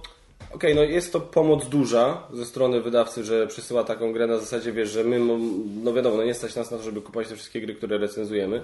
Przez to, że wydawcy nam podsyłają, to w ogóle mamy możliwość zrecenzowania ich, tak? Ale bez tego by szło, dałoby radę sobie poradzić. Zawsze znalazłby się ktoś, kto by grę pożyczył i tak dalej, więc wiesz, zawsze można byłoby dookoła tego obejść. Tylko chodzi o to, że wiesz, na przykład taka głupia rzecz jak to, że jakiś wydawca wrzuci, nie wiem, no recenzję danego kanału u siebie na Facebooku. Zwłaszcza jak ta recenzja No. jest pozytywna, nie? No to wiesz, y, y, wydawca sobie myśli, Ej, patrzcie, no dobrze mówią o naszej grze, korzyść dla niego, a y, re, taki recenzent, jego filmik dociera do jakiegoś tam nowego, wiesz, kolejnego grona widzów. Dodatkowo są pieniądze w tej branży, tak? Są pieniądze jakieś w tej branży. I często, gęsto, czy nawet wiesz, poprzez głupie polecanie się, tak? Że wydawca porozmawia tu z kimś i tak dalej, to wiesz, nagle gdzieś tam coś będzie potrzebne, słuchaj, nada się do tego ten, yy, yy, ten tutaj, proszę Ciebie, gościu, on jest recenzentem, super ogarnia temat, coś tam. Troll jest odpowiedzialny, był odpowiedzialny za organizację strefy planszówkowej na Warsaw Comic Conie na przykład pierwszym, tak? No podejrzewam, że za darmo tego nie robił, tak? I mam nadzieję, że za darmo tego nie robił i chwała mu za to i szczerze, szczerze mu gratuluję, że, że tam złapał taką fuchę. Ale to też, to właśnie też wyszło gdzieś tam przez to, wiesz, to, to jest jak w każdym środowisku. Tak, tylko cały czas zmierzam do tego, że jest pewien poziom wysycenia już, tak? Że to nie jest jakaś bardzo wielka społeczność. Bo teraz porównaj potencjalną, potencjalną widownię y, jakiejś tam kosmetologicznej, kosmetycznej blogerki albo jakiejś szafiarki, która ma widownię w połowie podstawówki, w całym gimnazjum i w całym liceum, czy tam w szkole ponadgimnazjalnej. No a teraz weź tę branżę, gdzie no, no, no masz te, te kilkadziesiąt tysięcy osób, tak? Po prostu możesz się podlizywać, ale dojdziesz do pewnej granicy. Tak. A to nadal będzie liczba, która nie zagwarantuje ci stałego przypływu środków. Czyli można się tak de facto podlizywać o te drobne rzeczy, że tu coś zo- zorganizuję, tutaj się pojawi w jakiejś tam recenzji mm, gdzieś z ramienia recenzenta, czyli zyskam typ, nie wiem, 50, 60, 100 subskrybentów, albo dostanę grę. Tylko, że czy o grę trzeba się podlizywać? Bo ty jak zaczynałeś? Czy ty pojechałeś do Gliwic i stanąłeś za, za Ignacym i on nagle poczuł, że coś go łaskoczy w tyłek? A to był twój język? No, no nie, no. Mówiłem. Sorry. Mieliśmy być autentyczni, więc ja cię rozbawiam, a ty kaszlesz. Znaczy śmiejesz się. Słuchajcie, e, no nie, akurat e, pierwsze moje, pierwsze moje spotkanie z portalem na żywo, czyli pierwszy portal, na który pojechałem, to było właśnie tuż po tym, jak portal nas e, wpisał na swoją listę tam recenzentów, tak? E, Więc jakby e, podlizywanie się już na samym portalkonie nie, nie, nie było jakby potrzebne. E, Współpraca z różnymi wydawnictwami rozpoczęła się u nas tak, że po prostu pisałem maile do wydawców, że mamy taki kanał, no mamy widownię jaką mamy, ale może Was zainteresuje, bo chcemy, bo myślę, że tych, fajne filmiki o tych grach powstają, więc może Was interesuje poziom i tak tak dalej. I, i w ten oto sposób dotarłem do różnych wydawców. Różni wydawcy w ten sposób nam zaczęły, zaczęli gry wysyłać, właśnie G3, Phalanx, e, e, co jeszcze? No to były takie pierwsze, pamiętam, Phalanx, G3 i właśnie Portal. Portal był tak de facto jednym z pierwszych wydawnictw, które nam wysyłało, za, zaczęło przysyłać gry, tak pisał na, nas na listę recenzentów. I, I o co ty się pytałeś? Bo trochę mam wrażenie, zgubiłem wątek. Znaczy, ja się na samym początku pytałem, co realnie może zyskać youtuber planszówkowy, co wymiernego, konkretnego, podlizując się. No właśnie, to jest dobre pytanie, bo tak naprawdę oprócz tych rzeczy, które wymieniłem, to niewiele. Bo też, bo widzisz, jest też taka kwestia, to zależy może gdzieś tam od już charakteru osoby. Ja się podlizywaniem brzydzę. I naprawdę musiałbym zejść poniżej mojego, moich standardów moralnych. Musiałbym poczuć się jak szmata sam ze sobą, żeby się komuś podlizywać. Ja mam problem z proszeniem o coś, a co dopiero jakbym miał się podlizywać w jakiś sposób. I może dlatego patrzę też na to z tej perspektywy, że co byłoby warte zapłacenia tej ceny o co poniżenia się. Eee, z mojej perspektywy nic. I dla mnie nic. I No, ale dlatego... przecież ty się tak podlizujesz portalowi, to jednak musi coś być. E, no właśnie, to, to jest pytanie do osób, które piszą te komentarze. Co ich zdaniem my mamy do uzyskania? Czy oni serio wierzą, że my e, podlizujemy się dla gier? Bo ja wam powiem tak, jest prosta zasada dla mnie, tak? E, bycie w porządku. Jeżeli wydawca gdzieś tam dba o dobre relacje ze mną, i chce być wobec, i jest wobec mnie fair, jak z nim, jak ze mną rozmawia i tak dalej, traktuje mnie poważnie, traktuje mnie z szacunkiem, to odwzajemniam to. Tak? I jeżeli grę, nie wiem, mam zamiar zhejtować, skrytykować, to zrobić to uczciwie, w oparciu o rzetelne argumenty, a nie, że coś tam mi nie pod- podeszło, to od razu po prostu będę jechał jak po bandzie. A są też tacy w naszej branży, niestety. Spotkałem się, no, no nieważne. Więc jakby, no to jest pytanie właśnie, czy serio za grę? No bo ja, ja właśnie, to jest, ja mam taki problem z tym, że może nie wiem, może ludzie nie wiedzą właśnie ile, jak to tak de facto wygląda, bo przypominam, trzeba przypomnieć tutaj chyba parę rzeczy. My jesteśmy graczami, my lubimy grać i jak każdy gracz mamy ulubionych autorów, ulubione tytuły, ulubione wydawnictwa. W moim przypadku jest to portal, bo po prostu przy, po pierwsze, przy Robinsonie odkryłem nowe gry, w ogóle nowoczesne gry planszowe, więc mam olbrzymi sentyment do tego. Potem, były, te, potem była Neuroshima, potem był Tezeusz, tak właśnie ja w tej kolejności więc odkrywałem e, w ogóle świat gier planszowych. Tezeusz, e, Osadnicy Narodziny Imperium. No po prostu wiesz, jedna, jedna gra za drugą, po prostu świetne gry, tak? Więc po, i, gdzie, i gdzieś tam po prostu to zostało. No i zresztą jestem tak, jest tam taka nutka patriotyzmu, tak? No bo portal jest najbardziej znanym polskim wydawcą za granicą, jakby nie było, tak? Więc też taka chwała, że wiesz, że tak dużo się dobrego mówi o polskim wydawnictwie, tak? To super. No w moim przypadku Fantasy Flight Pany. No. Dokładnie. I gdyby Fantasy Flight było tutaj, na miejscu, to pewnie też byście nas widzieli na jakichś konwentach, też byście wy widzieli, nie wiem, e, że tam rozmawiających z nimi i tak dalej, bo, bo to, to, to, to jakby no, jesteśmy fanami produktu, tak? I to nawet mówię już teraz nawet nie tylko o portalu, ale czy ekipa z Games Factory, tak? No wiesz, Marcin Robka teraz do nich dołączył, wiesz, Bartek, Piotrek, e, Kuba, wszyscy tam po prostu, no to tacy ludzie, tak? I, i, to też jest kolejna rzecz, taki zwykły wymiar ludzki. My jeździmy na e, różne konwenty, staramy się tam być, żeby między nimi zrobić fajne relacje i tak dalej. I wiesz, i, i jakby siłą rzeczy spędzamy, spędzamy z tymi ludźmi czas. Bo widzowie z wami też, też spędzamy tam czas, ale z wami y, to wygląda trochę tak na zasadzie, że wiesz, że do nas podejdziecie, pogadacie chwilę, wiesz, każdy tam ma swoją sprawę, swoje coś jakby wiesz, no nie macie czasu na przykład, żeby to, co- absolutnie rozumiemy, żeby nie było, żeby tam siedzieć ileś tam godzin po prostu i z nami rozmawiać i tak dalej, i sobie z nami chodzić. Nie jesteśmy aż tacy ciekawi. A to już absolutnie, to już w ogóle pomijam ten aspekt. A, a wydawcy, no to jest ich praca, tak? Oni tam są po to, żeby tam siedzieć cały dzień. My też tam, jak już idziemy, to chcemy tam spędzić trochę czasu. Więc siłą rzeczy spędzamy czas z tymi ludźmi. No i najzwyczajniej po ludzku się z niektórymi polubimy. Niektórymi bardziej, niektórymi mniej, no ale to jest po prostu zwykła gdzieś tam, wiesz, taka uprzejmość. Więc to, że... Powstawanie relacji, no, Tak. się relacje. Więc to, że widzicie jakiś sobie, strzelę sobie sweet focie, nie wiem, z, y, nie wiem, z Bartkiem z Games Factory albo z Markiem z portalu, to to nie jest to, że ja się podlizuję teraz, że a, fajnie, nie? Tylko, że wiesz, że po prostu jestem z kumplem, tak, z gościem, którego polubiłem i tak dalej. I o dziwo, o dziwo, właśnie z tymi ludźmi, o których najczęściej można by nas posądzić, tak właśnie, bo najczęściej nas widać właśnie obcujących właśnie, czy to z portalem, czy to z Games Factory, czy coś tam. Z nimi mam właśnie najlepszy układ, jeśli chodzi o, jeśli właśnie o to chodzi, że sorry, ale no w recenzji muszę powiedzieć o tym i o tym, o tym. Mów. Jak jest słaba, to ją zjedź, no Boże, no stary, no. Nigdy nie zapomnę, jak y, y, Paweł Kurnatowski y, odwiedził mnie w domu kiedyś i tam przeglądał, pierwszy raz pamiętam u mnie był, wtedy jeszcze Paweł pracował w Rebelu, pozdrawiam. I zobaczył moją kolekcję gier i tak patrzy, patrzy i akurat widziałem, że jego wzrok się tam na chwilę spowolnił przy adrenalinie. I ja do niego mówię, że stary, sorry, ale muszę, będę musiał chyba zjechać adrenalinę trochę w recenzji, nie? A on tak, jedź po niej. I się z takimi, wiesz, reakcjami, wiesz, to też było takie sorry, że, że go Ja przepraszałem. tak żałowałem, ten. że nie recenzowaliśmy tego razem, bo też bym trochę pojechał. No właśnie, nie? I, i, i wiesz, ale to było takie jakby, no, stary, no okej. I to nie jest tak, że zaraz Paweł wyciągnął telefon, y, wiesz, na Zrywamy zasadzie, współpracę. Zrywamy współpracę. No nie, nie ma czegoś takiego. Albo zadzwonił do ciebie, proszę panią, killer ma na pana, y, proszę pana, killer ma na pana zlecenie. Dokładnie. Ma pana zabić. Takich, Dobranoc. takich akcji po prostu nie ma. I mówię, oni, mówię, są, są wobec nas w porządku, przekazując nam grę, wrzucają nam potem, jak się z nimi dogadujemy, to wrzućcie nas na swojego Facebooka, dajcie nasze logo na pudełko, na przykład jak się dogadujemy co do patronatów, no to wiadomo, że my będziemy wobec nich w porządku, tak? I, i, i, i, i, i, to jest, I to jest wszystko, ale doszukiwać się w tym jakiegoś podlizywania, powtórzę, po co? Jesteśmy ludźmi, jesteśmy graczami, nie będziemy ukrywać, że jakieś gry nam się nie podobają.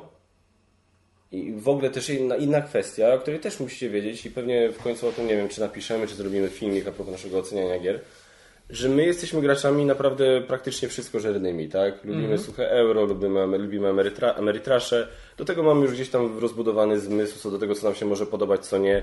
No więc no, my raczej staramy się dobierać takie tytuły, które nam podejdą. Tak? No, a tak w sumie to chyba ty miałeś mówić więcej, a chyba ja mówię więcej. jednak. Nie, nie, to jest, to jest bardzo dobrze, co powiedziałeś, bo tak naprawdę gdzieś y, mój wywód i tak szedłby w troszeczkę innym kierunku, więc dobrze, y, ja się cieszę, że powiedziałeś, jak to wygląda z swojej perspektywy, właśnie tej osoby, która za te relacje nasze z wydawcami jest odpowiedzialna, bo też udzieliłeś mi odpowiedzi na parę pytań, tak? Bo ja cały czas jestem przekonany, znaczy cały czas czuję, że. No bo to, to jest trochę jak z tymi oskarżeniami o te napaści seksualne. No łatwo kogoś o coś oskarżyć, ale weź to udowodnij, tak? No bo łatwo powiedzieć, wy się podlizujecie. Czyli, że co robimy? No, słaba gra, a wy tu dajecie wysoką ocenę. Ale według kogo słaba? I tu jest problem, tak? Tutaj ostatnimi czasy, jak w, troszeczkę mocniej, bo ja kiedyś nie, nie byłem aż tak na bieżąco z komentarzami naszych widzów. Ale ostatnio zrobiło się parę gównobórz, e, pojawiło się tam paru jegomości, którzy mieli co nieco do powiedzenia. I Szanujemy wszystkie oceny i opinie i komentarze. Tak. No. Yy, I zacząłem się trochę bardziej przyglądać temu wszystkiemu. I teraz tak. Mówię to powoli, głośno i wyraźnie. Nie generalizuję. Mamy 3600 z kawałkiem subskrybentów. Więc broń Boże, nie generalizuję, nie wrzucam was wszystkich, moi drodzy, do jednego worka. Chcę tylko zauważyć, że bywają osoby, które działają według takiego schematu, że nie wiem, to się wypowiem i moje zdanie jest najważniejsze. Jestem kurwa pępkiem świata, to teraz ja wam coś powiem. Na zasadzie takiej, yy, wiesz Kaczmar, bo ty w środowisku to masz taką opinię, że się podlizujesz portalowi. Przepraszam cię, jeden z drugim. Co to znaczy, że w środowisku? A czy ty znasz youtuberów? tych planszówkowych? Jesteś z nimi na cześć, podanie ręki i posiedzenie przy piwie? Znasz wydawców? Jesteś na ty z Adamem Kwapińskim, z Ignacym Trzewiczkiem, z Marcinem Robką, z wieloma osobami, przepraszam, że wymieniłem tylko te, bo te, te osoby też tam znam jakoś, tak? No skąd to wiesz? Usłyszałeś gdzieś i teraz powtarzasz, ale jakby skłonić cię, zmusić cię do przemyślenia tego, do zastanowienia się nad tym, to nie byłbyś w stanie podać argumentu? Ja widzę, jak co niektórzy rzucają jakimiś takimi mocnymi e, komentarzami, ale jak ich podejść od odpowiedniej strony i zmusić, znaczy zmusić, podejść, tak? To jest dobre słowo. Trochę ich zmanipulować, żeby podali właściwe, podali argumenty, to ostatnio to testowałem, tak? E, bo łatwo jest ulec emocjom, bo teraz przechodzimy płynnie troszeczkę w to, na to zjawisko hejtu takiego, mhm. nie? Łatwo jest się wdać w pyskówki. Łatwo jest się wdać w pyskówkę, bo ktoś rzuca w ciebie kawałkiem błota albo gówna i ciebie to boli. Tak? Boli cię to, bo ktoś oskarża cię o coś, nie podaje żadnych argumentów, jedzie po tobie i ty czujesz jakieś tam, jest jakieś poczucie niesprawiedliwości. Bo robisz coś z pasją, z sercem, wkładasz w to mnóstwo czasu i energii, pieniędzy poprzez to też, bo ten czas mogłeś spożytkować może na coś innego, tak? To jest prąd na lampy, to jest inwestycja w sprzęt i tak dalej, i tak dalej, więc poświęcasz na to czas, pieniądze, nie przesypiasz na przykład nocy i nagle ktoś ci wyjeżdża z czymś i nawet nie jest w stanie tego argumentować. Wzbierają w tobie emocje i odwzaj- od, odwdzięczasz mu się pięknym za nadobne, tak? Odzajemniasz się tym samym, yy, wdajesz się w pyskówkę i to jest woda na młyn takich ludzi. Tak. A ja ostatnio zrobiłem taki eksperyment i zacząłem podchodzić do tego zupełnie inaczej. Rzeczowo, tak na zasadzie, okej, okay, to nic, że zachowujesz się jak pospolity ham, ale ja rozumiem, jesteś tylko człowiekiem, wszyscy jesteśmy inni, zależy nam na każdej opinii, bo nam zależy, bo taka jest prawda. Tak. Chcemy się rozwijać, chcemy być coraz lepsi w tym, co robimy. Drogi widzu, na spokojnie, powiedz nam proszę wszystko, co ci leży na wątrobie, co konkretnie ci się nie podoba, dlaczego uważasz, że w taki i w taki sposób się tu nie popisaliśmy. Powiedz nam proszę, pogadamy, my się do tego stosunkujemy. I wtedy odsiewa się ziarna od plew.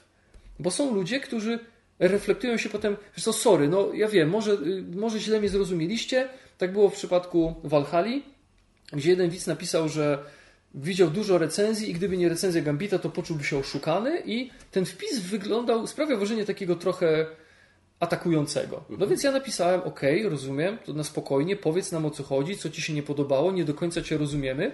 I gościu napisał bardzo jasno i wyraźnie, ok, sorry, mo może niezbyt jasno, tak, i się wypowiedział. Ale są tacy, gdzie jak poprosiłem, słuchaj, no może poczułeś się urażony naszą reakcją, to tamto, powiedz, zapraszamy cię do dyskusji, chętnie wysłuchamy, nie odezwał się więcej. Tak? I są tacy, którzy są po prostu pieniaczami na zasadzie ja, ja arbitralnie stwierdzam i Ksiński, że ta gra jest do dupy. A skoro ty dajesz tej grze wysoką ocenę, to znaczy, że jesteś nierzetelny, że się nie nadajesz, bo i to są najlepsze kurwa stwierdzenia, są najlepsze sformułowania, najlepsze słowa, jakich używają tacy. Ewidentnie, ewidentnie kurwa, bo ja pozjadałem wszystkie rozumy, ewidentnie ta gra ma błędy. Ty tych błędów nie wytykasz, jesteś nierzetelny, jesteś słaby i liżesz dupę wydawnictwu. Ręce opadają, tak? I ja powtarzam, na 3600 subskrybentów i pewnie jeszcze całe grono ludzi, którzy od czasu do czasu jakąś recenzję zobaczą, bo mhm. jakoś ich tam YouTube przekieruje, a YouTube ma bardzo ciekawe sposoby na to, żeby ludzi Oj, tak. po sznureczku wieść do innych nagrań, to na to ogromne grono jest parę osób, które mają taki ból dupy, że ktoś nie podziela ich opinii, ich zdania, że nie mogą wytrzymać i wtedy wylewają tę swoją żółć, ale jak ich skonfrontować i sprytnie poprosić o to, żeby yy, zadziałać im trochę na ambicje, bo to jest na zasadzie, czyżbyś nie rozumiał, tak? Czyżbyś nie był inteligentnym człowiekiem? Jak jesteś inteligentny, to nam odpowiedz tak? trochę takie gierki psychologiczne, nagle się zamykają. Nie ma ich. Więc to tylko pokazuje, że to nie jest, to nie są oskarżenia, to nie są stwierdzenia uargument, poparte jakimiś konkretnymi argumentami, tylko na zasadzie mi się recenzja nie podoba, to jesteś chujowym recenzentem, bo ta gra jest dla mnie do dupy, a ty mówisz o jej zaletach, co które dla mnie są ewidentnymi, po prostu ewidentnymi, czarno-białym, kurwa, wadami, więc jesteś do dupy i podlizujesz się wydawnictwu. Więc zastanawiam się, na ile to zjawisko, rzekome zjawisko podlizywania się, nie jest po prostu z jakąś zaburzoną percepcją, jakimś brakiem refleksji i brakiem zdolności do uszanowania cudzego zdania w wykonaniu co niektórych pojedynczych widzów. Bo, no bo ile jest takich sygnałów, że wy tu się podlizujecie, a wy jesteście do dupy, tak? No tego jest mało.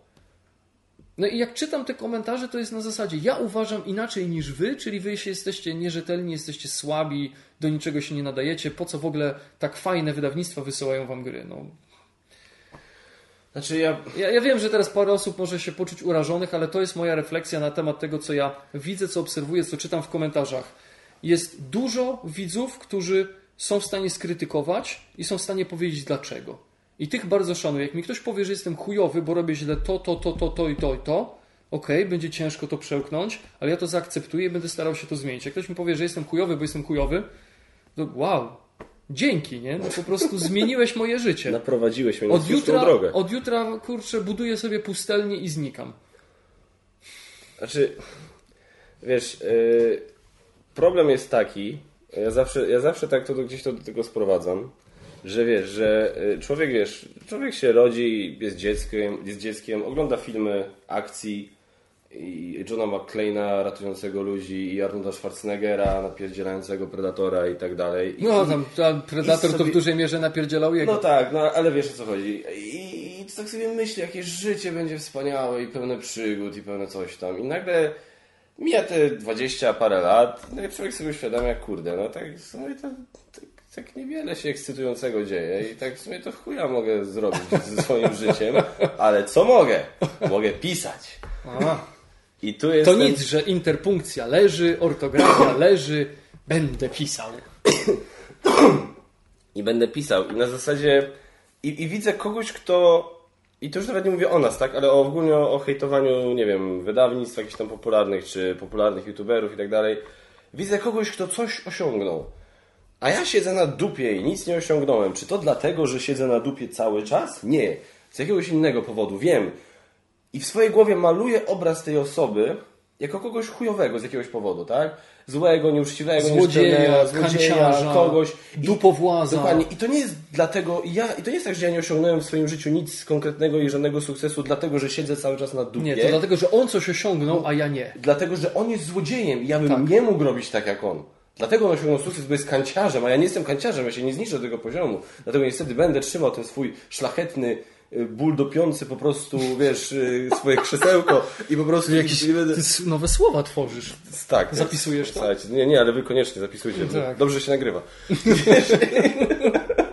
I, i, i wiesz, i to, to, się, to się z tego gdzieś tam, z tej frustracji gdzieś to musi to wychodzi. Nie wszyscy, oczywiście nie wszyscy, nawet część tych, o których Mago chwilą mówił, nie wszyscy, nie, nie, nie, w ten sposób.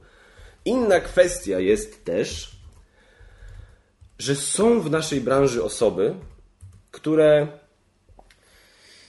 e, czasami o, ró- różne swoje materiały przygotowują w dziwny, podejrzany sposób. Skłaniający do refleksji, że może dana opinia, dana forma przedstawienia materiału nie jest do końca podyktowane stricte e, szczerymi opiniami dotyczącymi samej gry. I może się to zdarzyć. Nie mówię, że to się zdarzy na pewno, bo ci recenzenci, z którymi ja rozmawiałem, nie robią tego typu rzeczy, ale niektóre rzeczy mogą tak wyglądać, mogą sprawiać takie wrażenie.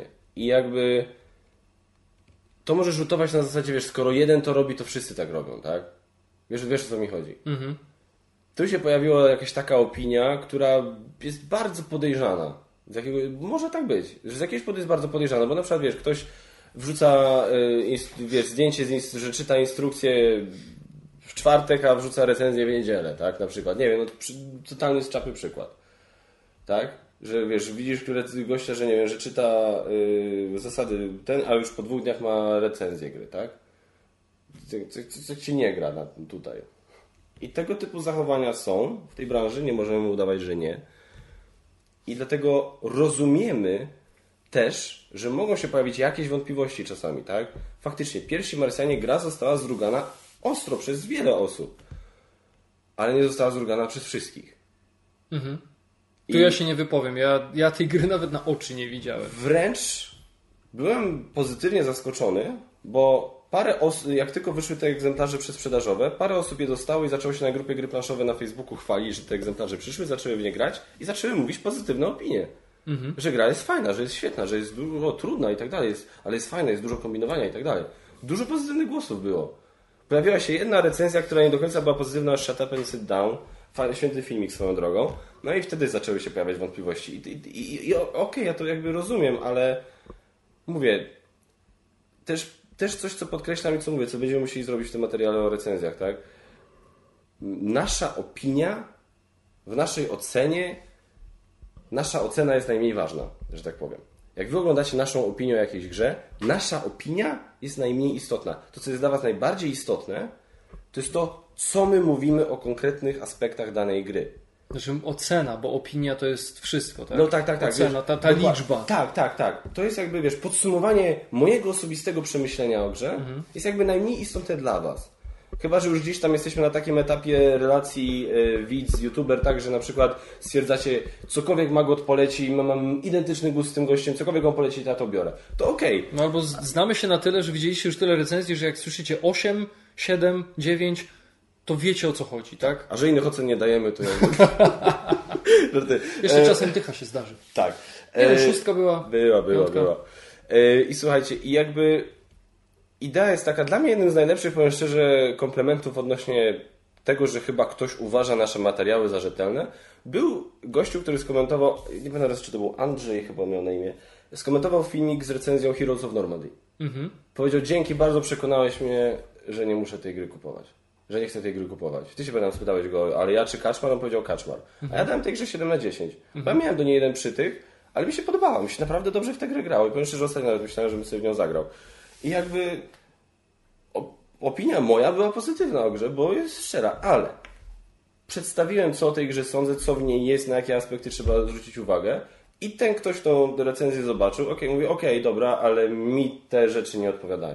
Więc moja pozytywna recenzja, tak, moja pozytywna opinia de facto zachęciła, znaczy uświadomiła kogoś, że to nie jest gra dla tej osoby. I w ten sposób, my w ten sposób staramy się, często gęsto przez to nasze recenzje są długie, bo my w ten sposób staramy się konstruować nasze recenzje, żebyście z naszej oceny też zobaczyli konkretnie na co trzeba zwrócić uwagę przy, te, przy takiej grze, żebyście wy potem niezależnie od tego, czy my tę grę lubimy, czy my nie lubimy, na tym polegała moja recenzja pierwszych Marsjan. Mi się gra bardzo podobała, 8 na 10, ale jest w niej to, to, to i to, o których wy musicie wiedzieć. Tak? A- Alien Artifacts. Ciągle, oczywiście już od dawna jest, to nie jest w ten sposób promowane, nawet usunęli to zdanie z pudełka, bo oryginalnie było na pudełku napisane 4X Card Game. Usunęli to, ale mimo wszystko gdzieś tam to pozostało, tak? W świadomości ludzi, że to jest 4X, to jest 4X. Czy to jest 4X? Nie, to nie jest 4X, też o tym powiedzieliśmy, tak? No, więc nie wiem, No, ja tego w żaden sposób nie spuentuję, ponieważ no, to jest tak, nikt, my nikomu nie udowodnimy, że się nie podlizujemy, nam nikt nie udowodni, że się podlizujemy. Jeśli jesteście w stanie wziąć nasze słowo, yy, znaczy wziąć to na, na słowo honoru, to co my mówimy, to my się nie podlizujemy, bo nie ma, nie mamy tu nic do ugrania. Nie wiem, jak mielibyśmy robić to i po co. I moja puenta jest taka, że domniemane podlizywanie się wydaje mi się, że w wielu przypadkach wynika tylko i wyłącznie z tego, że widzowie nie zgadzają się z naszą opinią i tak jak mówisz, widzą gdzieś tam, tu w tym wypadku głównie ciebie, na jakichś zdjęciach z tymi ludźmi i mogą w jakiś sposób nabrać takiej dziwnej percepcji, że my się z tymi ludźmi kumplujemy dla jakiegoś konkretnego materialnego celu. I są takie buraki, które po prostu nie przyjmują opinii innych, oni są najmądrzejsi i jak ktoś się nie, z nimi nie zgadza, bo przecież ewidentnie, kurwa, to jest coś z tą grą nie tak, a ty jej dajesz dobrą ocenę, że jesteś du- dupy recenzentem. No to panie. ocencie sami, tak? Nie wiem, ja, ja bym po prostu chciał, żeby nasze czyny mówiły za nas samych.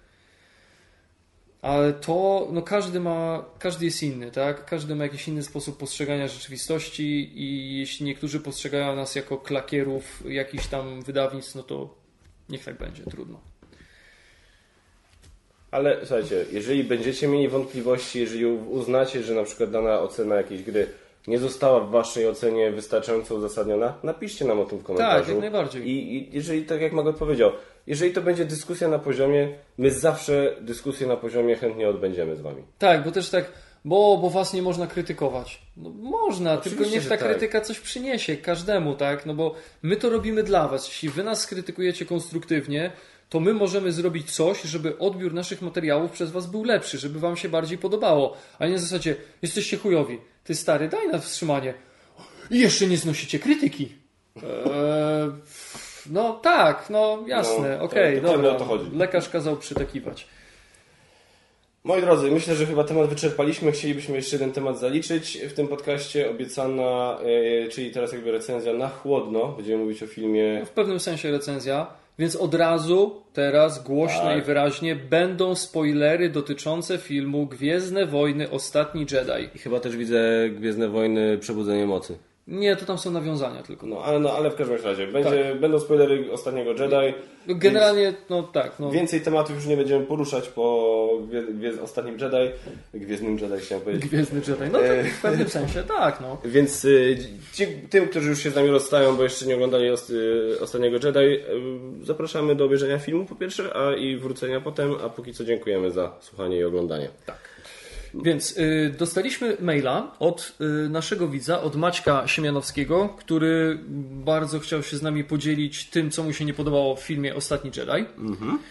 Y, I my się do tego odniesiemy. Przy czym ja chciałbym tutaj jasno powiedzieć, że to, co ja powiem na temat y, filmu, nie będzie, y, znaczy jeśli będę się wypowiadał pozytywnie na jakiś temat, który budzi kontrowersję, to nie jest dlatego, że bronię filmu za wszelką cenę i chcę, y, no, no właśnie, że chcę tego filmu za wszelką cenę bronić Podlizujesz się producentowi. że podlizuje się tak Disneyowi, tylko dlatego, że dla mnie na przykład nie jest to problemem. Okej. Tak? Załóżmy. Więc no, zobaczymy, jak to nam wyjdzie. Mm, tutaj pominę wstęp. Dziękujemy Ci, Maćku, w ogóle za maila. Yy, No i teraz tak. Aby zacząć moje problemy z tym filmem, trzeba się na chwilę cofnąć do części siódmej. Czym jest nowy porządek? No, słuszne pytanie. Bo nagle wbijamy się w świat, w którym nie wiadomo, kim jest przeciwnik, ale oczywiście rebelia i tak musi się pojawić. Naprawdę, żeby rozumieć film, muszę przeczytać serię komiksów i książek. Jakoś ani w siódmym, ani w ósmej, ani w siódmej, ani w ósmej części nie jest nigdzie pokazane, że świat jest pod butem nowego porządku. Powiem tak, ja przyznam szczerze, że dopiero po obejrzeniu filmu i jak usłyszałem gdzieś tam komentarze i pytania właśnie, to jest kurwa nowy porządek, skąd to się wzięło? Mi to w filmie nie przeszkadzało, w Przebudzeniu Mocy, nie przeszkadzało mi to w Ostatnim Jedi, że nie wiem. Też prawda jest taka, że mm, no właśnie, teraz trochę będę sam sobie zaprzeczał, będzie taki dysonans w tym, co mówię, bo pewne rzeczy, co do których ludzie mają zastrzeżenia w Ostatnim Jedi, są tłumaczone tak, ale w oryginalnej trylogii też takie rzeczy nie były wyjaśnione i jakoś wszyscy przeżyli. Kiedy się zaczynała oryginalna trylogia, nic nie wiedzieliśmy o tym, czym jest Imperium.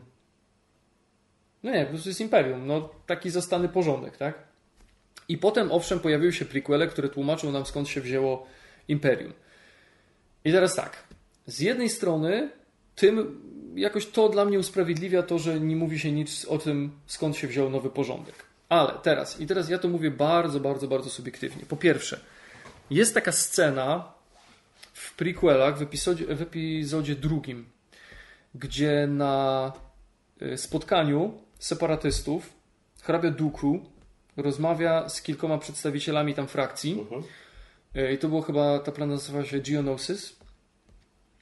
I hrabia Duku mówi wyraźnie, że tam tysiące czy dziesiątki tysięcy systemów dołączą do ruchu separatystycznego. To pokazuje skalę rozmiaru republiki. Jest, są dziesiątki tysięcy systemów. I teraz republikę zastępuje imperium.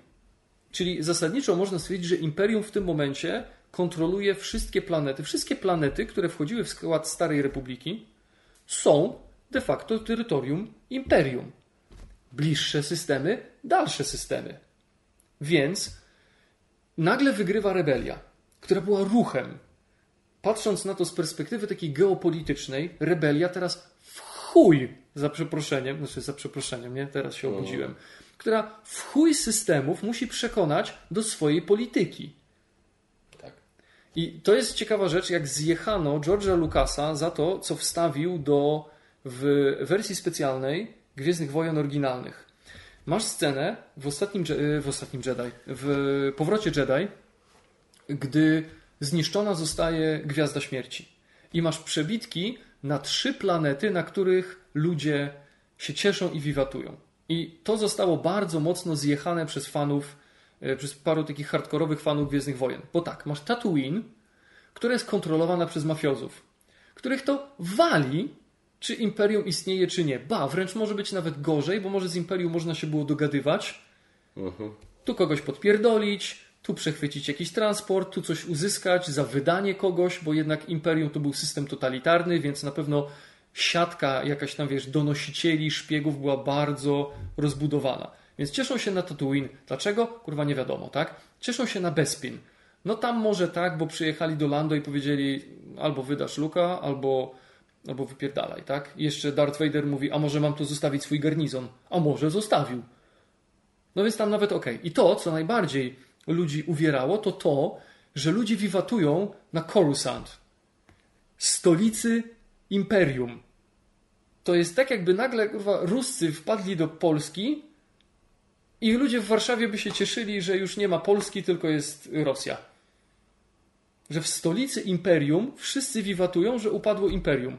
Gdzie to jest kurwa centrum imperium, tak? Tam są urzędy, tam, tam jest cała struktura militarna i tak dalej, i tak dalej. Tam jest całe szefostwo imperium. Tam są ludzie, którzy są urzędnikami imperium, którzy są żołnierzami imperium. Po prostu normalni obywatele imperium i nagle Coruscant się cieszy, że nie ma imperium. I do mnie to przemawia taka argumentacja. No bo to, to nie ma sensu, tak? To co, Dlaczego nie? cała planeta żyła pod butem, wszyscy się ciągle bali? No jest to możliwe.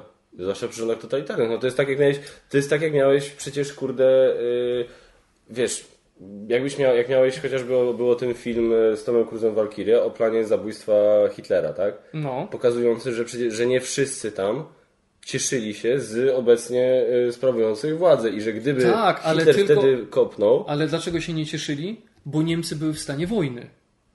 Niemcy były w stanie wojny i ta wojna dla coraz większej liczby osób zaczynała się jawić jako przegrana. Ludzie wiedzieli, że była bieda, że żołnierze giną, synowie, ojcowie giną, walczą na dwóch frontach, coś tu jest kurwa nie tak, a dzień i noc przylatują alianci i bombardują. To jest też zupełnie inna sytuacja. Imperium zaprowadziło pokój jako taki. No na pewno Coruscant, jak coś się zbliżyło na odległość tam tych, jak to się mówi, parseków, chociaż parsek jest akurat jednostką prędkości, ale załóżmy na kilka gwiezdnych, gwiezdnowojennych parseków, jak się zbliżyło do Coruscant, to pewnie było wypierdalane w, w kosmos, tak?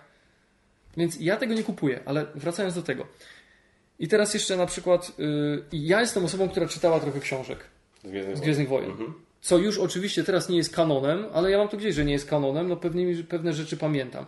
I jest chociażby trylogia, Jezu, żebym teraz nie skłamał, bo wyjdę na y, niekompetentnego człowieka, który coś przeczytał i nie pamięta, ale jest trylogia Władców Mocy, jak się nie mylę, Kevina J. Andersona, gdzie w jakiejś zaplutej części galaktyki, w jakiejś mgławicy, ukryte jest eksperymentalne laboratorium, y, jest y, ośrodek badawczy, taki research facility, Imperium. I tam powstała Gwiazda Śmierci. I tam powstaje, tam jest prototyp Gwiazdy Śmierci, tam powstały, y, to było w, y, nie pamiętam w jakiej to było, to było w Pakcie na Bakurze, były takie specjalne statki, które niszczyły planety, ale one coś tam wysysały z nich y, surowce i tam powstawał pogromca słońc, czyli taki mały stateczek, który wystrzeliwał jakiś ładunek słońca i robił z niego supernową, tak? Czyli mamy dziesiątki tysięcy systemów, które były systemami imperialnymi i dlaczego miały nie być przychylne polityce imperium? Nie demonizujmy, no. Czy to oznacza, że wszyscy byli pod butem? No na pewno nie, bo gdyby wszyscy byli pod butem, to rebelia nie byłaby taka malutka i nie musiałaby się chować po jakichś tam planetach. E, Więc są planety, które mają zasoby, które mogą mieć przychylnych ludzi, które mogą być oddalone i mogą, mogą istnieć różnego rodzaju ośrodki, które są w stanie stworzyć takie technologie, czyli zmodyfikowane niszczyciele gwiezdne i jakaś planeta, o której najwyraźniej nikt nie wiedział. Że gdzieś była planeta, w którą wbudowali wielkie działo. Dlatego jestem sta- dlatego mnie tak chyba to nie kłuło, że nikt mi nie powiedział skąd się wziął nowy porządek, no bo nowy porządek, skoro mamy zajebiście wielką galaktykę i teraz rebelia nie dość, że się musi przekształcać w nową republikę, to prawdopodobnie jeszcze ma zajebiście trudne zadanie, żeby przeciągać na swoją stronę mnóstwo planet, które były przychylne imperium, bo na bank tak było, no to jestem w stanie uwierzyć, że gdzieś ta frakcja się utrzymała, że były takie zatwardziałe systemy, które a, tak, pokazały środkowy palec i odbudowa- zaczęły odbyw- odbudowywać tę potęgę. Znaczy, no było w tym y, napisach na początku Przebudzenia Mocy było powiedziane jasne, że napisane, że z y, popiołów Imperium powstał nowy porządek. I dla mnie to, było, to był jasny sygnał. Okej, zgodzę się, że to nieco odejmuje z y, podniosłości szczęśliwego zakończenia powrotu Jedi, bo to jest to, co ty mówisz, tak? Na zasadzie, okej, pokonali władzę Imperium, tak, dosłownie, Szefa. tak, ale muszą teraz, tak naprawdę to powinno iść gdzieś tam w parze z kimś tam, kto od strony politycznej próbuje odpowiednie ruchy wykonać. Muszą, tak jak ty mówisz, muszą wszystkich przekonać na swoją stronę, zanim z tych pozostałych wszystkich, z pozostałości Imperium nie zrodzi się coś nowego. Bo to są przecież miliony, To są- dokładnie. miliony ludzi, którzy są imperia, no to, to są po prostu I niestety, imperia, imperia, obywatelami imperium. Tak. No. I I, niestety- są mu przychylni. i niestety nie udało się. No nie udało Nie się. zdążyli się. Szybciej powstał nowy porządek niż jakiś inny porządek z- zorganizowany przez rebelię. Bo też spójrzmy na to, kim są szturmowcy. To są, to są ludzie wyprani. Tak? To są ludzie po bardzo. To są pewnie ludzie po praniu mózgu. Oni są bez, bezgranicznie posłuszni. No to łatwo jest taką armię skompletować.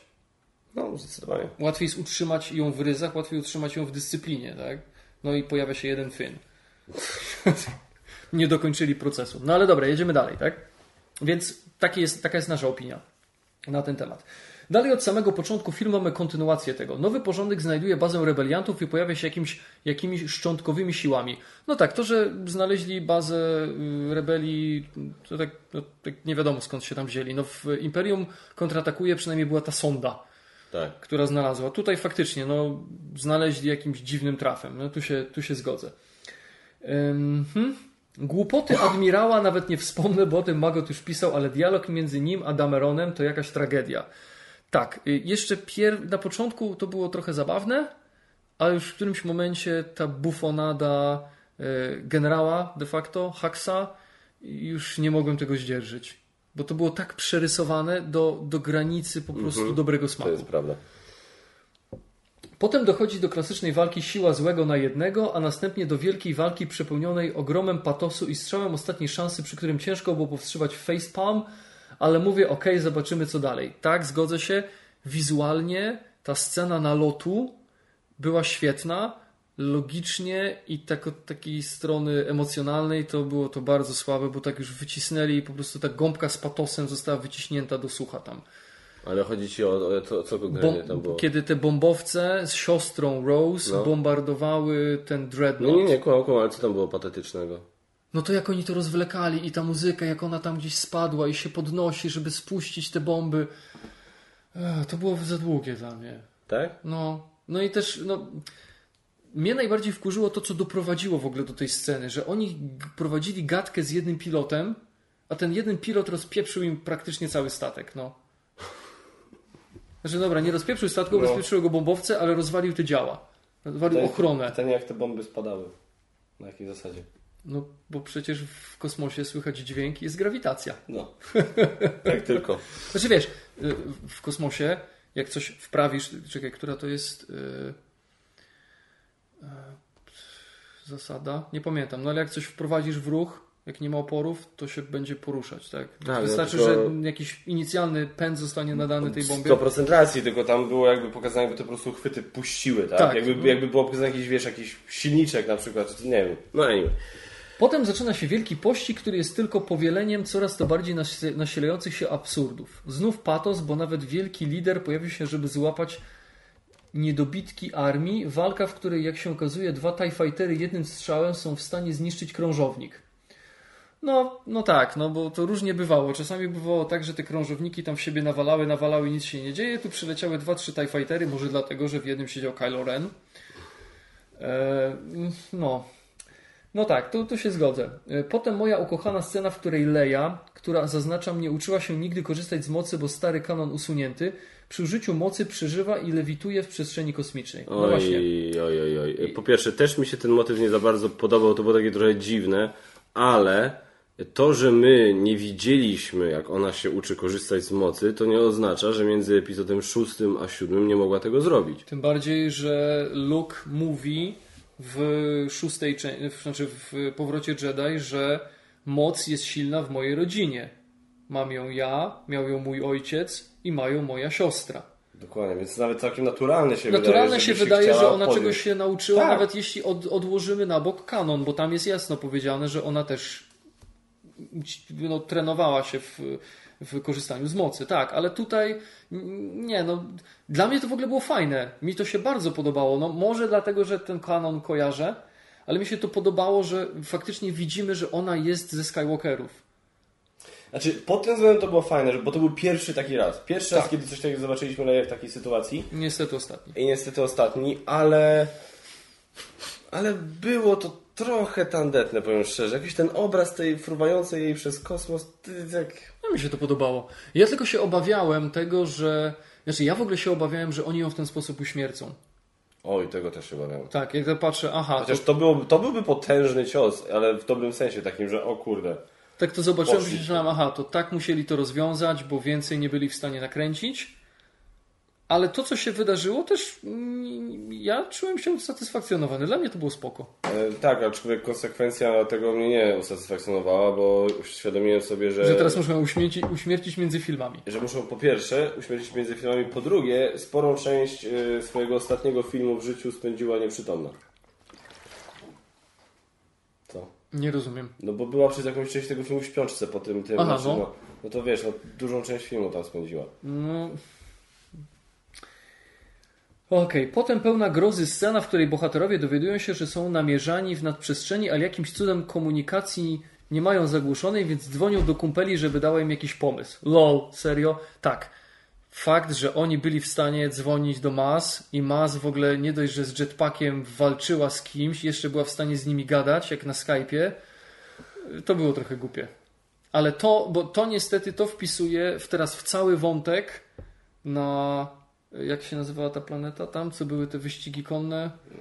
Nie pamiętam. To, to, to jest w ogóle cały ten wątek, czyli bo, bo ja ten wątek zjechałem. On się dla mnie zaczyna właśnie w momencie, gdzie Mas Kanata mówi, że tam znajdziecie takiego typa. No to, to był ten to zejście w dół, ta, ta dolna część Znaczy- sinusoidy. Jak dla mnie to było tak, ja się dużo, ja dużo o tym wątku słyszałem wcześniej, że on jest taki słaby i tak dalej. Dla mnie on nie był tak słaby, ale był słaby. Moja mądra wypowiedź. Bo generalnie, bo osobiście uważam, on nie był tragiczny i on nawet, nawet powiem że to kasyno tam to mi nawet jakoś tak nie przeszkadzało. Mi przeszkadzało parę momentów w tym wątku i fakt, że wątek w sumie się okazał totalnie po nic. Tak. E, ale sam fakt, y, y, że on tam był, sam fakt, że oni chcieli coś zrobić z Finem i z tą, nie przeszkadzało mi. Nie przeszkadzało mi to, że właśnie tam musieli pojechać znaleźć jakiegoś hakera, że to, wiesz, Benicio del Toro i tak dalej.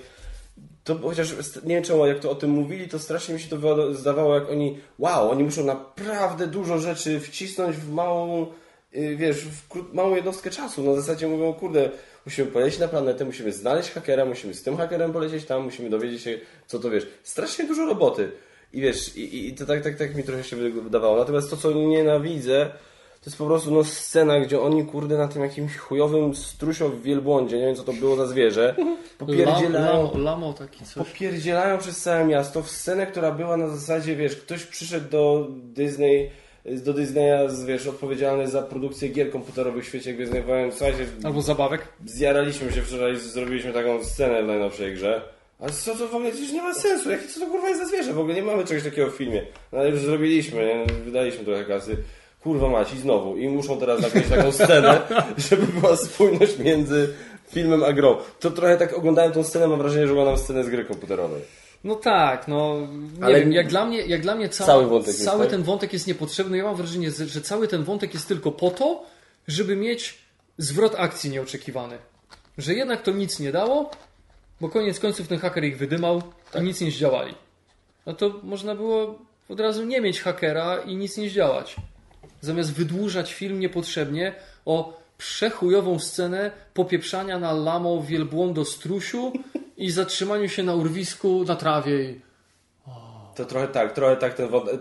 Pomimo tego, że mówię, nie, nie uważam tego wątku za aż taki zły, to jednak tro, nie da się, nie sposób nie spojrzeć na to na zasadzie trochę jakby chyba nie mieli pomysłu na to, co zrobić z Finem przez cały film. Więc coś No. musieli mu wymyśleć, nie? a nie mógł być jednocześnie z Paul, więc dali go Rose, która była... No. Już czytam dalej, tylko y, szybki SMS. Przepraszam. Tak, bo tu wiecie, my tu mamy też życie normalne i trzeba... Mamy? tak jest. Dobrze, jedziemy dalej. Oczywiście dwoje bohaterów e, podejmuje się zadania odnalezienia hakera, bla, bla, bla. Tak. I potem kolejny kunszt armii nowego porządku. Rebelia coś wyrzuciła. Aha, pewnie to śmieci. Serio? No tak. E, Chociaż to już też było w mm, e, powrocie Jedi, gdzie e, Soku Millennium przyczepił się do mostka e, tego A, tak. niszczyciela gwiezdnego i potem sobie tak po prostu odpadł, a potem ze śmieciami jeszcze wleciał Slave One, Boba Fetta. No, tak, oni tak mają, ale to jest to, co powiedziałem, że cały czas z Imperium, czy też ich spadkobierców robi się takich debili. Ja nie jestem w stanie nie, no, no, nie, nie kupuję tego, że organizacja, która jest oparta na strukturze militarnej, która ma taką technologię i która ma takie doświadczenie i takie y, tyle informacji z przeszłości, bliższej, dalszej, że grupa frajerów jest w stanie rozwalić wielką stację kosmiczną bojową, że oni cały czas zachowują się jak banda bufonów, Nic ignorantów i kretynów i na, ni- na nic, nic do nich nie dociera. Dokładnie, no to jest... To, to jest bez sensu. Ja już pomijam to, że szturmowcy strzelają jak totalne pizdy. Już nie. Już, już teraz nie aż tak bardzo, aczkolwiek głównych bohaterów nadal nie trafiają. Yy, Ale, ale celowniczych na statku mają dobrych.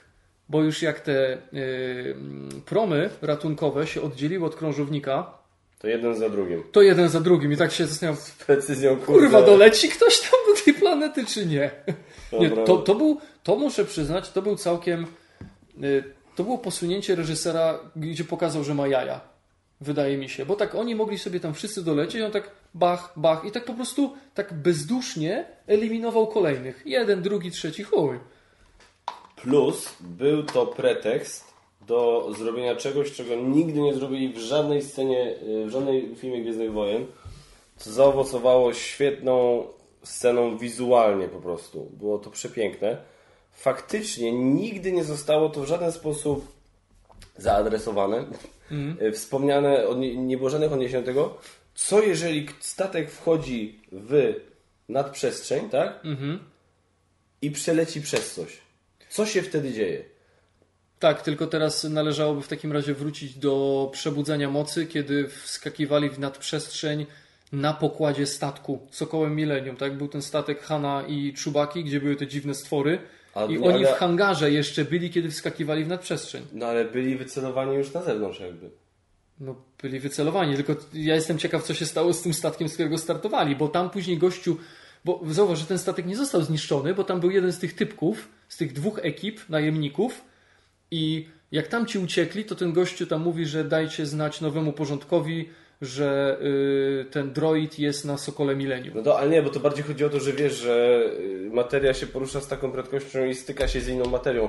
Uciekając z tego statku mogli się teoretycznie z nim nie zetknąć w żaden sposób, tak? Jakby nie, nie wiem na ile siła odrzutu, czy cokolwiek by tutaj miała podziałać.